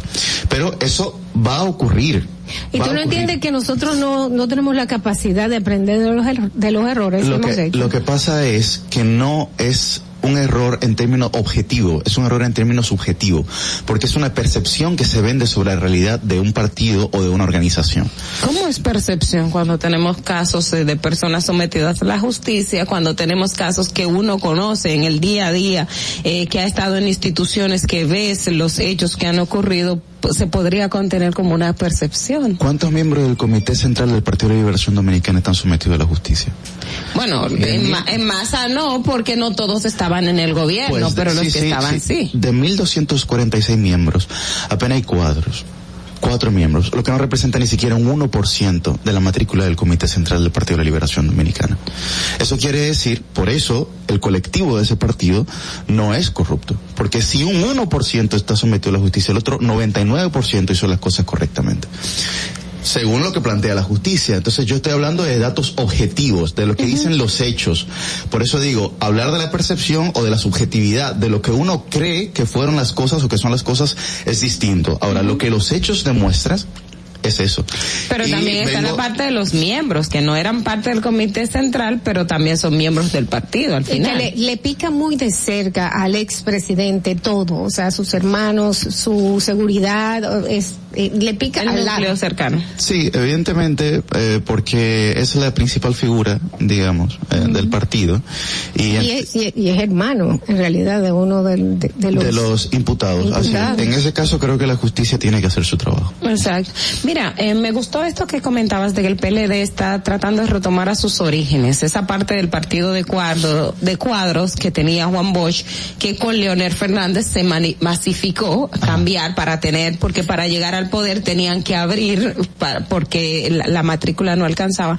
¿Cómo el PLD volvería a eso de, de tener sus cuadros, de que son unas, eh, que los círculos de lecturas, que son eh, los círculos Círculo de de estudio, estudios, que son eh, que eran muy importantes, pero el PLD en ese concepto de cuadro el financiamiento era muy restringido y tú sabes que en política papeleta mató a menudo, lamentablemente. Eh, Sí, mira, ah, el PLD ha tenido tres procesos. El primer proceso que era un partido de cuadro hasta el 2002, desde su fundación en el 1973 hasta el 2002.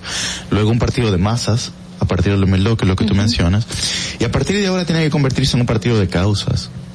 de causas ciudadanas, de causas sociales, de asumir las causas de la gente. Y yo creo que si el PLD comienza a hacer eso, pues entonces también va a conectar de forma mucho más sensata y honesta con la gente. Eh, es difícil vol- volver a los métodos, digamos, de cuadro, porque ya tú vas a hacer un círculo de estudio, durar un año para ingresar a un partido en tiempos de inmediatez como esta, ya la- los patrones conductuales de la gente no son los mismos. ¿tú Exacto. entiendes? Entonces, eh, el partido tiene que ser un partido del siglo XXI que se está modernizando, que está trabajando en todos los procesos de formación política, pero de forma ya mucho más inmediata, ya no sin tanto, sin tanta Sin burocracia. tanta burocracia digamos, y de claro, permiso. claro. Tenemos una llamada. Buenas, el Distrito Informativo, buenas. Buenos días, José Jiménez desde la ciudad de Nueva York, chicas. Hola, buenos días, feliz viernes. ¿Tienes? Gracias, eh, igual para ustedes. Se- Señor Yuri. Sí. de verdad que estoy notando que el PLD está limpiando, como quien dice, su, su frente, porque he notado que hay mucha gente joven que es lo que están dando la cara por el PLD. Eh, el presidente, el expresidente Hipólito Mejía gobernó por cuatro años y como usted dice, todos los expresidentes salen históricamente mal parados de, de nuestro país. Entonces, yo noto que el PRM eh, decidió involucrar muchas figuras nuevas y, como quien dice, poner a Hipólito de lado, porque no le estaba beneficiando al PRM. Y entonces, ¿ustedes no creen que guardar a Danilo, mejor dicho, retirarlo? Porque con tantas imputaciones y tantos malos recuerdos que el pueblo, porque vamos a decir la verdad, el PR, el, el pueblo votó no fue no solo por el PRM, sino anti-PLD. Esa fue la, la verdadera razón por la cual el PRM hoy en día es gobierno. Así es. Entonces, obviamente hay un, hay un odio hacia el PLD y eh, no han considerado ustedes, quizá usted no lo va a decir, pero retirar a Danilo, porque eso creo que le ayudaría mucho al PLD Cuando él dijo, a, a renacer y crecer de nuevo. ¿No es una consideración de ustedes? Lo escucho por radio. Bien, gracias eh, José, ¿verdad? Desde Nueva York. Mira, lo que José ha planteado es lo que te decía de Balaguer, de Lula. Mira lo que pasa con Hipólito. En el 2004 sale con menos de un 38% en la reelección, ¿verdad? Pero ¿qué pasó en el 2012? Estaba Sacó más de un Fernando. 46%. Danilo tuvo que o sea, Pero se- fue el PLD el tuvo que salir a la que calle lleno. invertirse, pero de forma descomunal para poder ganar esas elecciones que la ganamos con un 51.2%, o sea, gateando. Pegadito. ¿Qué te quiere significar eso? Que a pesar de que la crisis más grave que, has que ha tenido este país en términos económicos, que fue por el caso Baninter, no representó que la gente no dejara de votar por, digamos, el protagonista de esa crisis, no el responsable. es lo que digo, no, es- no es, res- No, no el es responsable, responsable, pero Hipólito, no era el responsable, pero fue quien protagonizó eso porque era el presidente de la República, y todo se le pega al presidente. ¿Qué pasó? Ocho años nada más pasaron. por poco gana unas elecciones. No la ganó por los errores, digamos, de, de enunciamiento que, que él siempre hacía. Entonces, ahí vemos, ahí vemos Él fue su peor enemigo. ahí vemos cuál es la realidad de un pueblo como el dominicano, pero cuál es la realidad de América Latina. Entonces, retirar al, al presidente Pero Danilo Medina. cuando hemos visto tantos fondos que han sido, eh, que alegadamente fueron, fueron distraídos en, en todos estos casos y lo que faltan, que dicen que van a entrar, el pueblo está sorprendido y es verdad que, que el presidente Danilo Medina estaba, y déjame decirte que a mí el PLD eh, y el PRM y la fuerza del pueblo, todo me da lo mismo porque no he, visto un partido que logre convencerme hasta este momento. Eh, pero lo que yo veo es, así objetivamente, como que tanto dinero que fue sacado del gobierno para ser malversado, la gente se siente como que, wow, ¿cuánto pudimos haber hecho para que todo el mundo se, Te- to- te todo el te el PLDista pues se haga rico y nosotros más Te pobres? explico. Eh, si, créeme que si yo fuera rico, no estuviera haciendo esta entrevista. Yo estoy, yo Eh, y la mayoría de los peledeístas que están saliendo a las calles no son ricos. Ahora bien, No, no estaban en el tren tampoco. bueno, mi familia ha sido peledeísta toda la vida y, y nosotros no somos ricos ni millonarios. Por eso te hablo de la mancha del PLD y él decía, ¿por qué no sacan a la persona lo- que lo- está, lo- digo, bueno, guardan, él dijo. Lo que pasa es que eh, si tú mencionas aquí los cuatro o cinco líderes políticos de este país más influyentes son Leonel Fernández, Hipólito Mejía, Danilo Medina y Luis Abinader. Son esos. Y los más conocidos, ahí tendrías que agregar a Margarita Cedeño y a Gonzalo Castillo. Son esas seis personas los primeros, digamos, entes políticos que la gente conoce más rápido. Y el único que garantiza la unidad, en principio, en términos políticos dentro del PLD, es el, el presidente Danilo Medina que además es una estrategia por excelencia. Ahora, te trato el otro tema que tú mencionas. Bueno, eh, eh, digamos, este tema con la distorsión de los fondos, etcétera. ¿Por qué el Ministerio Público cada vez que va a, a alguna audiencia pide cuatro meses más para investigación? No cada vez. No, no es cada vez, porque la ley le permite hacer una sola vez y No, lo han hecho una vez por cada caso. Cada vez que se le cumple el plazo, yo soy abogado, Ajá. cada vez que se le cumple el plazo, piden una prórroga de tres, cuatro, cinco, seis meses.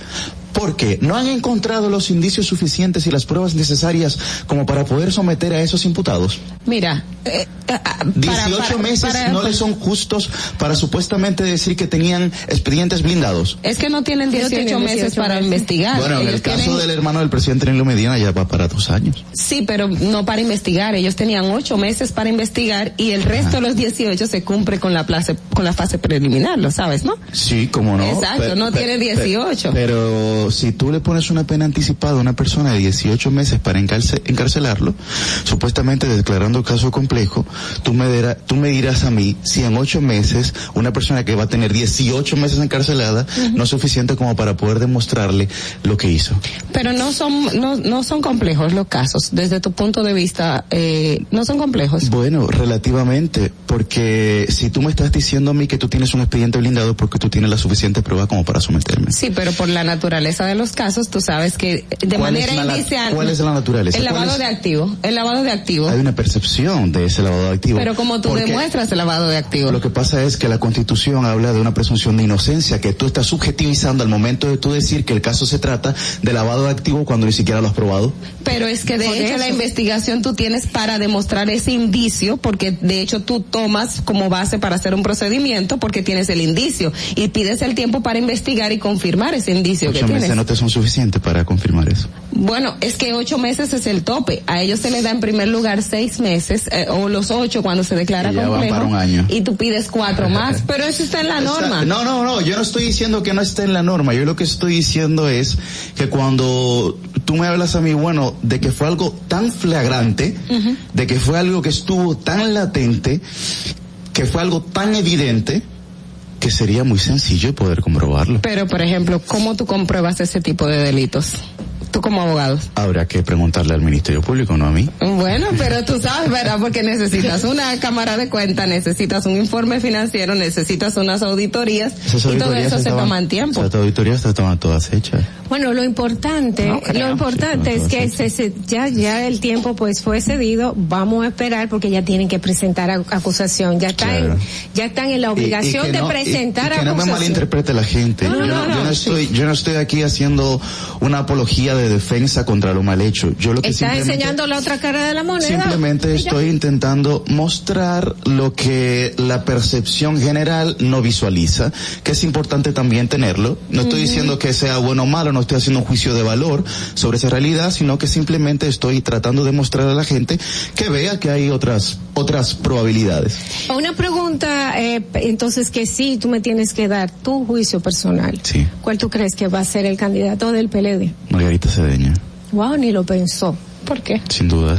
Sin duda. Sin duda, Margarita Cedeño, eh, primero va a ser la primera mujer presidenta de la República y va a ser la primera mujer con posibilidades reales de llegar a la presidencia de la República. Eso quiere significar que el Partido de la Liberación Dominicana se va a seguir convirtiendo realmente en un partido progresista, de atreverse a presentar una mujer como candidata en, en, en este país y en estas circunstancias. Además, eh, creo que la experiencia de Estado que tiene Margarita es suficiente como para poder encauzar y encaminar a este país. Además, los hechos, no solamente sus palabras, sino también los hechos demuestran su capacidad, ¿no? Cuando tú sales a las calles, digamos, y ves a las personas más desfavorecidas, eh, a las personas con, con más necesidades en nuestro país, entienden en Margarita una persona capaz de solucionar los problemas cotidianos de la gente. Además, ella, ella es la favorita de Danilo, ¿no es así? No sé si es la favorita de Danilo, habría que preguntárselo a él. Yo no... Él no, él no lo ha expresado. No, no sé lo que está en la mente del presidente. Él no, y él no lo ha expresado. que no, lo que pasa es que el presidente Danilo Medina, como presidente del partido, eh, es un ente neutral y es lo que ha dicho, fue lo que dijo en la última reunión del Comité Central del Partido de la Liberación Dominicana. Evidentemente se ha tratado de vender una subjetiva, subjetivización, una percepción para intentar generar, digamos, Esa- eh, esa discordia, dentro de los aspirantes del Partido de la Liberación Dominicana, pero eh, creo que ellos son más inteligentes que eso. Bueno, puede ser también con la experiencia pasada de la elección de Gonzalo y todo lo que pasó que todo el mundo sabe. Pero ¿Y que- mira, yo ¿cree, quiero- que, yo cree quiero- que, en- que en caso de que a Margarita gane, eh, pues Abel acepte ser, ir, ir como vicepresidente? Habría que preguntarse. O, vice- o viceversa. El com- sí, el compañero Abel Martínez es una persona también con extraordinarias habilidades y capacidades, lo ha demostrado en su gestión eh, en el ayuntamiento de, Santiago. de Santiago. Cuando tú hablas ahora mismo en la República Dominicana de un referente de municipalidad, ¿quién se refiere a la gente? A Santiago. Entonces creo que también ahí hay una gran fortaleza, al igual como lo hay con Don Miguel Brito. O- Últimamente no le está yendo bien a, a, A ver, bueno, ya tú con la basura del hospital. Mira, pero no te quiero dejar ir, te hemos sacado el jugo en términos políticos Sí, sí, del sí. PLD y todo, pero eres un joven súper talentoso, abogado, y que estás en los medios de comunicación. De hecho, los, los fines de semana eh, te vemos en el sol. Cuéntanos un poco cómo llegaste y cómo es esa experiencia. Bueno, llegué hace tres, cuatro años a Sol de los Sábados. Había otro equipo ahí, estaba coordinador Orlandito, que ahora es diputado, eh, Julio Alberto Martínez estaba ahí, Pedro Manuel Casals, Milicen, que sigue con nosotros, que estamos juntos todavía. Y bueno, se reconfigura el equipo luego de las elecciones del 20 y, y me toca a mí, eh, pues, coordinar el equipo. Es una experiencia maravillosa, es un equipo plural. ¿Quiénes, están ahora? Me gustaría, me gustaría ir de visita. Yo vivo cerquita, voy a cruzar mañana. Los debates son muy buenos y muy sustanciosos. Está Milicen Uribe, está Liz Mieses, que es regidor, está Susi Aquino Otro, eh, está Cristian Cabrera también, que es un periodista joven, talentosísimo. Muy talentoso. Está Roselvis Vargas, también del PRM, está Guaroquiuya, Batista Cunja, un economista. Buenísimo. Ahí, ahí es un equipo súper, súper plural y súper participativo. Ya, Así que y- los debates son muy buenos. ¿Y cómo diste ese salto a, a, a los medios? Que sabemos que en política es, es importante Sí, comunicar. yo empecé aproximadamente en el año 2013 en un programita con mi papá que se llamaba Mi Mundo y el Tuyo, que era una especie de dos generaciones, ¿verdad? Y entonces ver las perspectivas políticas y sociales y económicas desde dos puntos de vista, no digamos antagónicos ni contrarios, pero de dos generaciones distintas. Exacto. Ahí comenzamos. hace Bueno, eh, la verdad es que te- tenerte aquí a, a- es como algo fresco del PLD, es, es mirar el PLD de otro punto eh, de vista. Tu padre, aquí me escriben que es un gran comunicador, Yuri Rodríguez. Es un gran comunicador, eh, que empezó en el sol de la mañana. Sí, aquí tienes, aquí tienes, mañana. aquí tienes un fan, déjame quitarle ah, el sonido de este teléfono.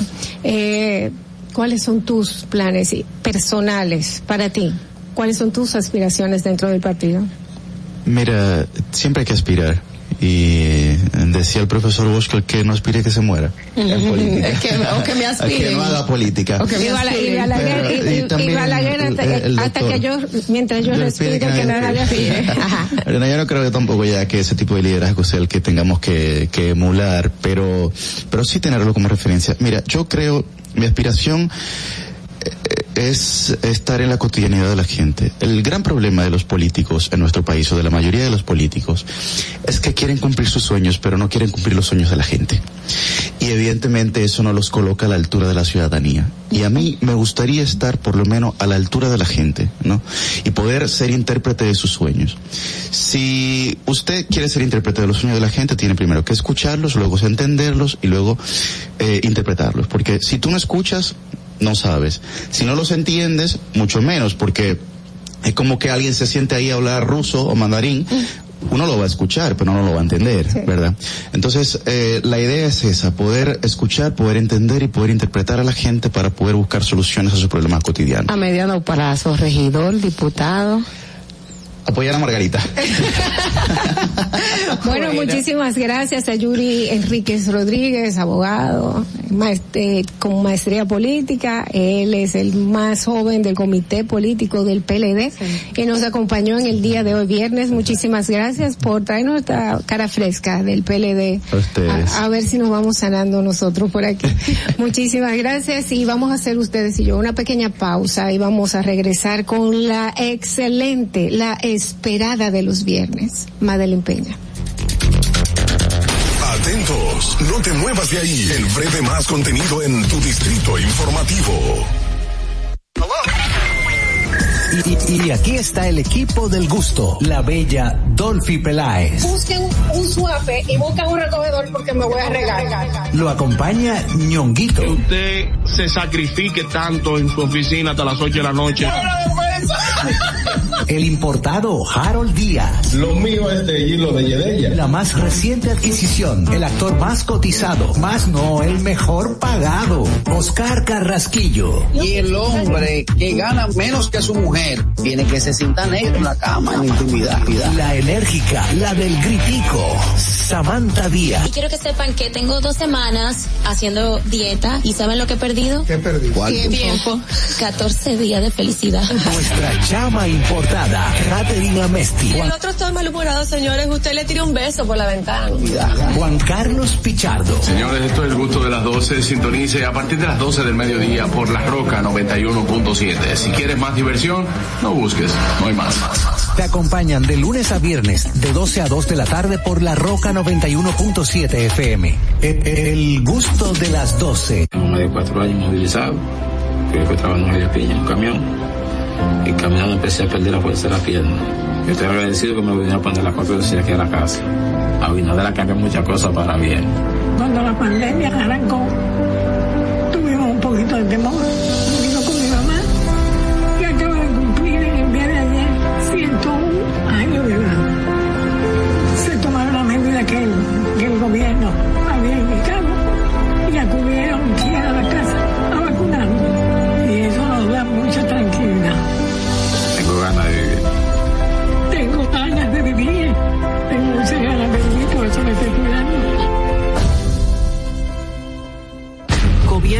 República Dominicana. Estamos en YouTube. Disfruta de nuestro contenido. Suscríbete, dale like y comenta. Distrito Informativo. Ahí mismito donde estás. O tal vez aquí, recostado bajo una mata de coco. O en la arena tomando el sol. O dentro del agua, no muy al fondo. O simplemente caminando por la orilla. Ahí mismo, abre tu nueva cuenta móvil BH de León. 100% digital y sin costo. La creas en minutos con cero pesos desde Móvil Banking Personal. Ábrela donde quieras. Solo necesitas tu celular. Banco BH de León. Estás disfrutando de Distrito Informativo.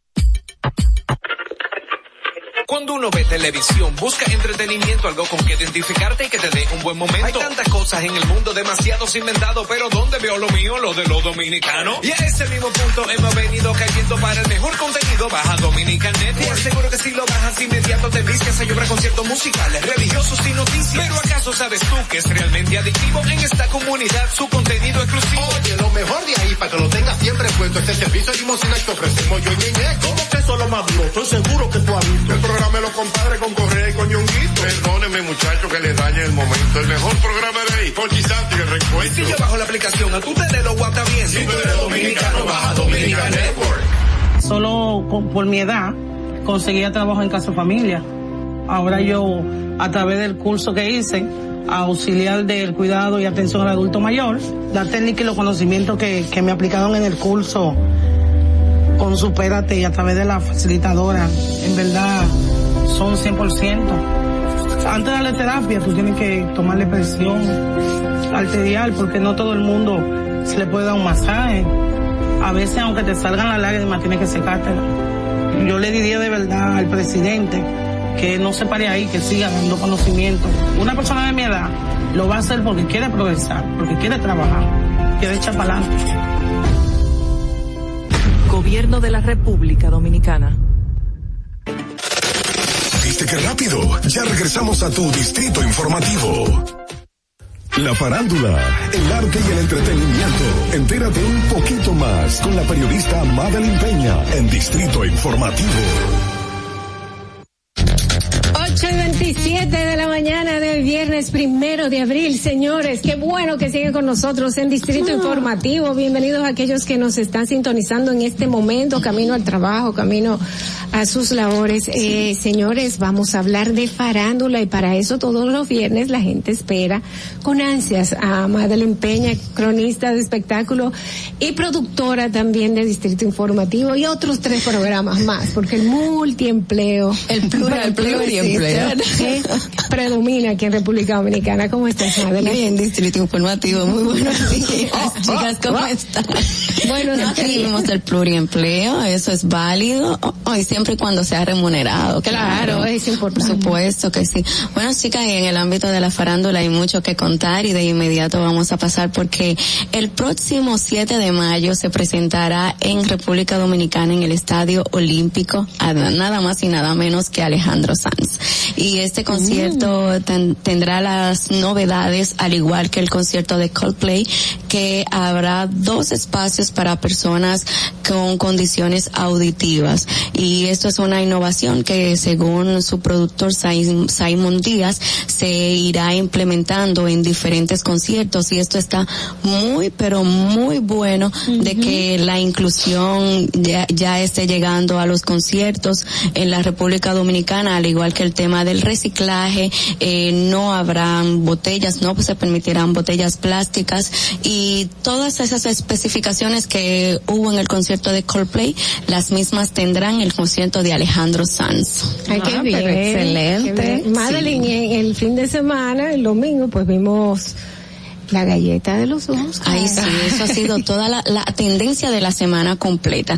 Incluso en la noche de, ayer salió un video que yo, yo todavía tengo mis suspicacias referente al tema de esa bofetada o esa galleta guarina que le dio Will Smith a Chris Rock en Premios Oscar 2022 porque habiendo tantas cámaras en el escenario de los Oscar y solamente tú me das la que está de frente y no me da diferentes ángulos, incluso la que sale anoche, es porque un, televi- eh, un uno de los que estaban presentes en el premio hizo un TikTok con él y en El la rostro de la- exacto, en el cual se ve a la esposa de Will Smith, Yada, Pique- eh, Yada, viendo cómo reírse luego de que le da la bufetada. Entonces, eh, han salido muchísimas informaciones de que la academia le da 15 días para que emita un comunicado. Eh, Chris Rock que toda, que dice que dice que todavía está analizando, pensando, a ver qué fue lo que pasó, como que todavía no ha entrado en sí de que de okay, eso sucedió. Entonces, son muchas las informaciones que se tejen en ese ámbito. Lo que sí hemos visto es que ya hay tatuajes, t-shirt, le han sacado dinero a, esa Lo que pasa es que yo creo que es como la, la nueva ola que vivimos ahora mismo, que la gente le saca partido a todo, pero me yo voy a sacar un polo check que va a decir ando modo Will Will Smith. Sí. ya hay tazas también, muchísimos, muchísimos artículos que han salido referente a esto, pero en ese, en ese punto que tú dices, Ogla, lo, lo, lo, ten- lo tengo aquí dentro de mis apuntes en el, en el análisis que hice desde que vi el momento de la bofetada y es que hemos visto que hay más o menos tres, cuatro años que los premios Oscar vienen en decadencia con el rating. Entonces, pienso yo que ellos quieren montarse en esta ola y han visto usted que ha sido de todo lo que se ha hablado a nivel nacional e Y subió internacional. Incluso en ese momento fue que aumentó más el rating de premios Oscar. Nadie habla de qué fue la película ganadora, de quién le dieron el Oscar. Solamente se habla de la bofetada a Chris Rock. Entonces, eh, según los datos que pude ver en el 2021, solamente 9.85 millones de personas vieron el premio, en tanto que este año 2022 el rating aumentó un 50%, aunque no alcanzó la meta, 15.300, eh, 15.36 millones de personas vieron los premios Oscar. Entonces, Después de la eh, galleta. este fue el pico y digo yo, que quieren montarse en la ola de que hay que hablar sea como sea. Hay que buscar el rating sea como sea.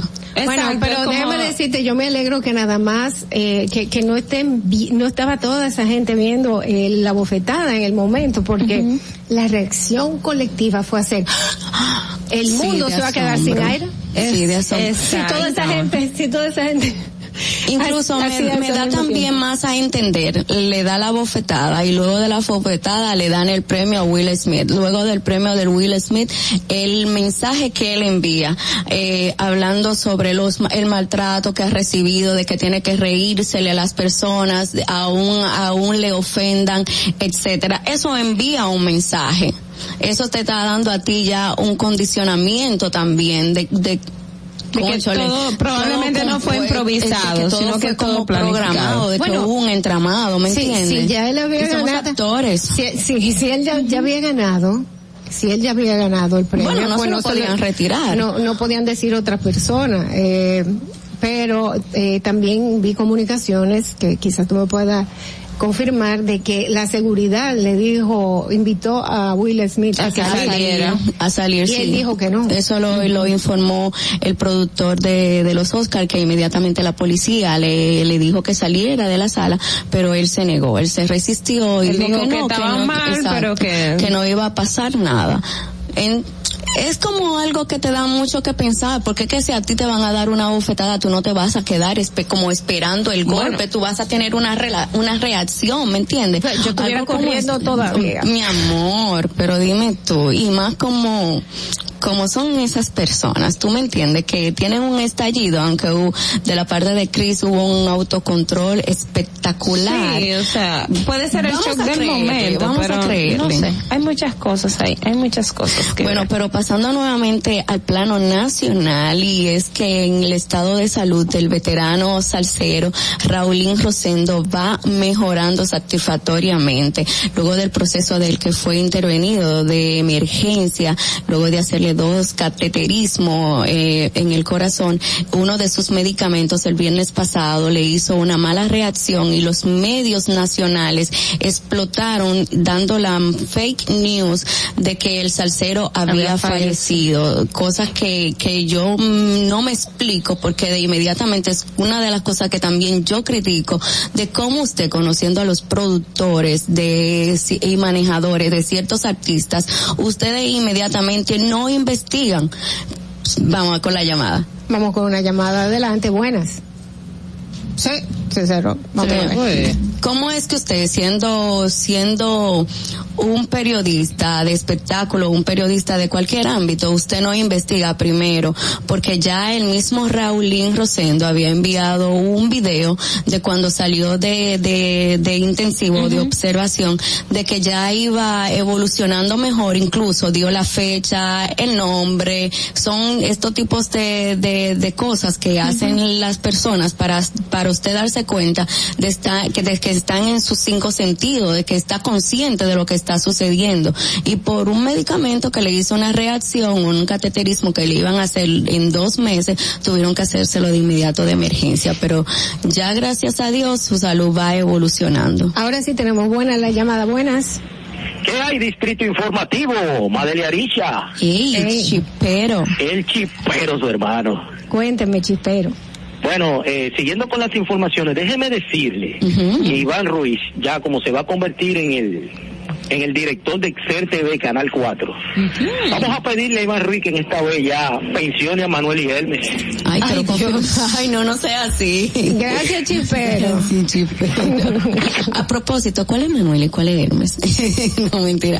Chipero, no sea así, pero todavía esa es una información que no se ha concretizado, aunque se dice ciertamente de que el puesto a inicio de, del gobierno de Luis Abinader le fue ofrecido a Iván Ruiz recientemente su programa Énfasis cumplió siete años y lo celebró por todo lo alto, en, por todo lo alto, en una noche que invitó a la prensa y a varios medios de comunicaciones ahí que se, que se dieron cita y fue algo chévere, fue algo chulo. Pero hay que ver, chipero, porque aunque la bola la pongan a correr, hay que ver lo que pasa, porque él en su momento no lo aceptó.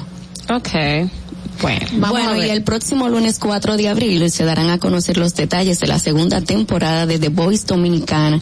Vamos a ver si sería, vamos a ver cuáles serán estas novedades, que si se mantienen los mismos cuatro coach. Y ya hemos visto que el ganador de reality, Joan, estrenó su más reciente video de su primera canción titulada Nunca te vi, una bachata que fue realizada en Colombia y también allá mismo fue producida. O sea que este reality se ha visto que ha dado los frutos que ha prometido, lo que ha cumplido, no como algunos que se han realizado por ahí que todavía eh, sus participantes están a la espera. Oye, yo no veo esa caja todavía. Ay, perdón. Adelante, adelante. Buenos días. Buenos días. José Jiménez. Sí, José. Una pregunta para la señorita Madeline Peña, la más informada. Digo usted. Sí, lo escuchamos.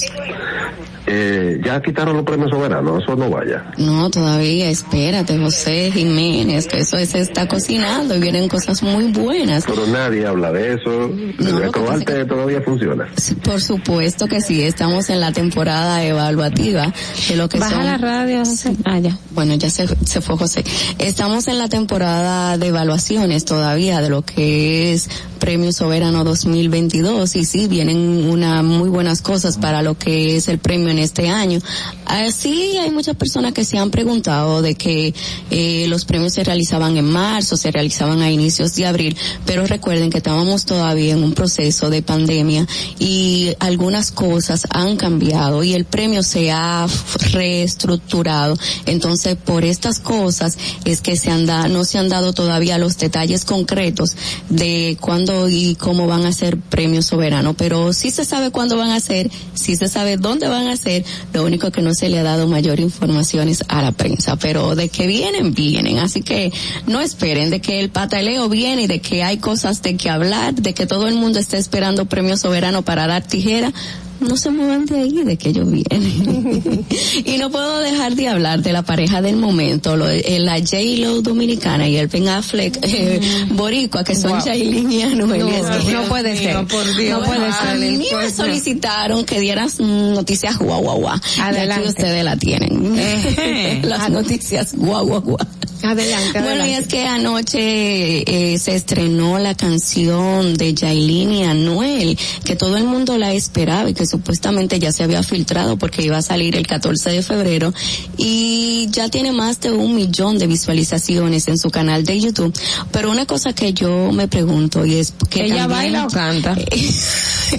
no sé de patilla. No, o ella dice que canta, Ogla, pero pregúntame que ella canta, mi amor, porque tú me digas Bueno, mira, déjame decirte que así le decían a Madonna y se pegó, o sea que vamos a ver.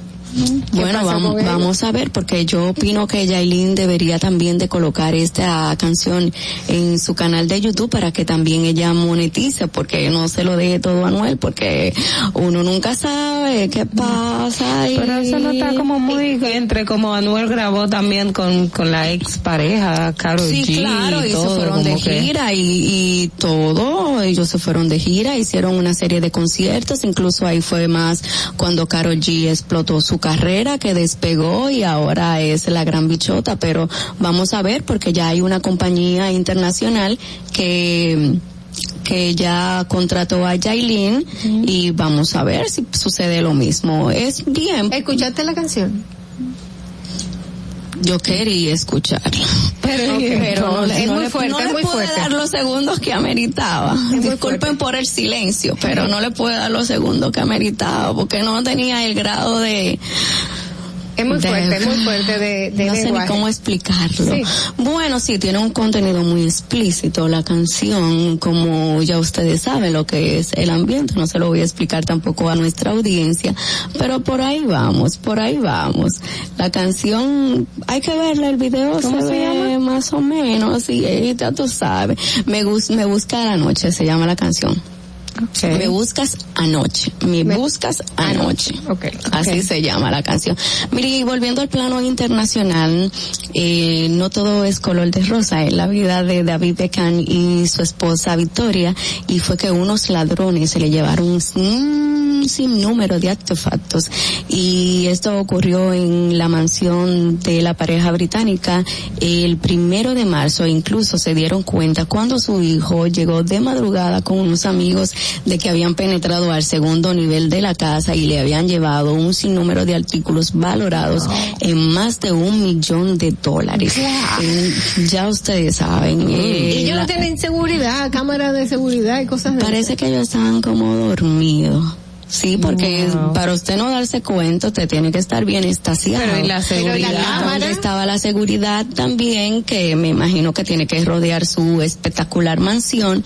Y se- esto es la información que ha salido en los medios, de que ellos se percataron de la situación ya cuando uno de sus hijos, el menor de Regresó. 17 años, regresó de una fiesta ya pasada la madrugada y vieron eh, una de las ventanas que no tenían el cristal y ahí fueron a revisar sí las cámaras de seguridad y vieron que un hombre penetró al segundo nivel llevándose un sinnúmero de artefactos que todavía ellos están pasando inventario. Van por más de un millón de dólares. Hay que ver qué acontece y qué, qué sucede en esa parte. Bueno, y también en el mundo urbano, pero ya en Puerto Rico, Joel y Randy prohíben a las mujeres asistir a- con tacones a sus conciertos. Esto, sí, porque que yo no entiendo. ¿Por qué las mujeres van con tacos a los conciertos? Ellos lo prohibieron. Sí, ellos lo prohibieron, en que se acuerden. Le advirtieron a todas las féminas de que no vayan en tacones o zapatos altos a los a las cinco funciones que esto van a realizar en el Coliseo de Puerto Rico. No es para una boda que ustedes van. Así le notificó este dúo Joel y Randy que estarán celebrando sus 20 años de 20 años de trayectoria en la música urbana. Y para cerrar aquí porque tenemos más Pero, información. pero no Sí. es con tus pies, nene, que yo voy a estar bailando. Bendito amor, Bendito. pero yo lo que quiero es que tú me disfrutes el baile y no que te me caiga. ¿Tú me entiendes? Y que a las noches tú tengas así los pies. Eh, Es, es una consecuencia, es una consecuencia, es una consecuencia. Sí, es una consecuencia, señores. Y Big Papi Barrel, Es el whisky que se creó usando los bates de David Ortiz. Este whisky es una marca que debuta en una serie de edición limitada que dará un solo barril que celebra a las a tres va a celebrar a tres leyendas vivientes del béisbol. Ya ustedes saben, se crearon este whisky que fue añejado con los bates utilizados por David Ortiz. Oh, wow. El precio no lo dice, yo No quiero saber dice. Cuánto cuesta. Pero dice Las que edición, están- eh, tiene que edición ser limitada. muy limitada. Muy limitada. Muy limitada. Eh, o sea que bueno, tiene que ser un dinero que se va a ir ahí. Dicen que fueron, estos bates fueron añejados seis años en roble americano y se termina en barricas que contienen los bates de madera, como ya le informé, de arce D034 tostado que fueron utilizados por el Big Papi David Ortiz. Eh, la botella es de 96.50 y gra- 50 gramos y la prueba perfecta para disfrutar un día inaugurado. Bueno, ¿Llegará esto a la República Dominicana? Yo no creo que llegue, yo, yo creo que se va, se va a acabar. Se va a acabar de una vez. Es una barrica, ¿no? Sí, una solita.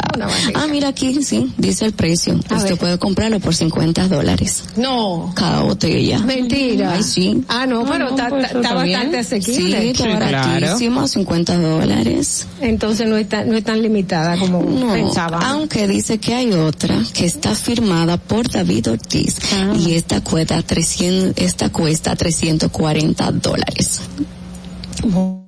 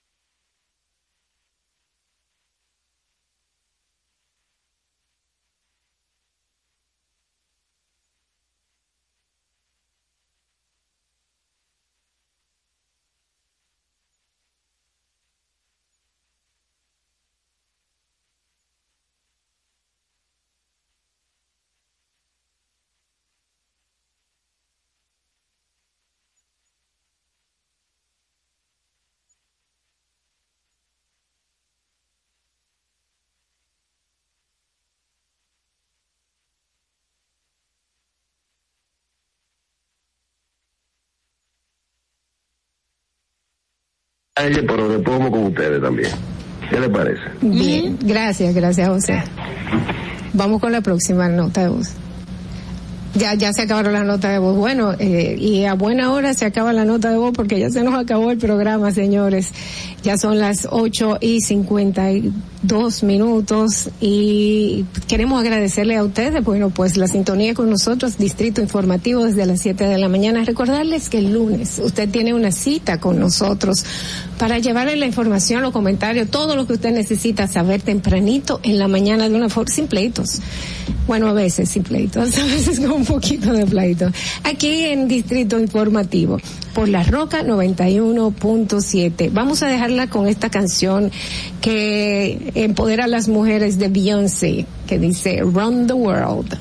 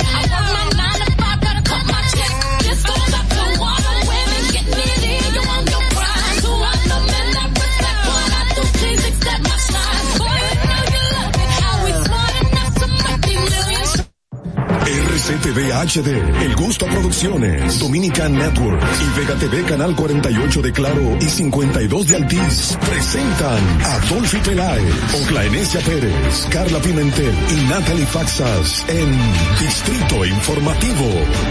Los conceptos emitidos en el pasado programa son responsabilidad de su productor. La Roca 91.7 FM no se hace responsable.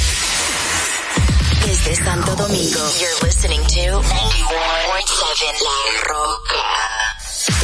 Uniformes Batiza, única tienda con todo tipo de uniformes en existencia y por encargos. 42 años siendo líderes en el mercado dominicano, en la venta al detalle y al por mayor de uniformes tradicionales y personalizados, bordado, serigrafía y sublimación. Visítanos en cualquiera de nuestras sucursales en Santo Domingo, Avenida Mella, Naco y Punta Cana. Síguenos en las redes sociales, arroba Uniformes Batiza. Tu imagen corporativa en manos de expertos. Uniformes Batiza.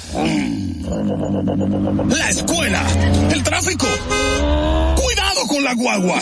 Llegamos a Santo Domingo y vamos de nuevo.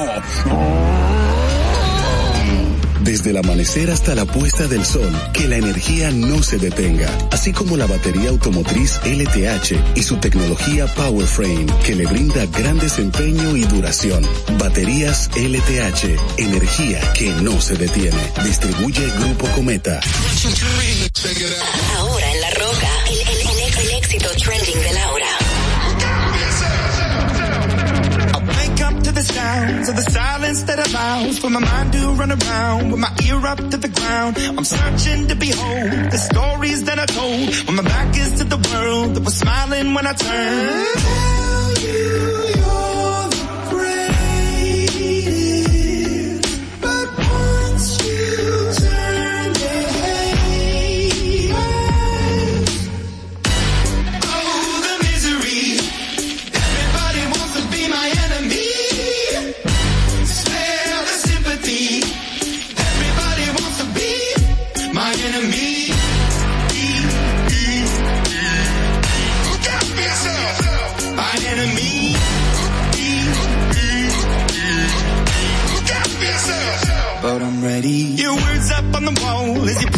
for my phone and the laughter in the halls and the names that I've been called. I stack it in my mind and I'm waiting for the time when I show you what it's like to be worth in a mind.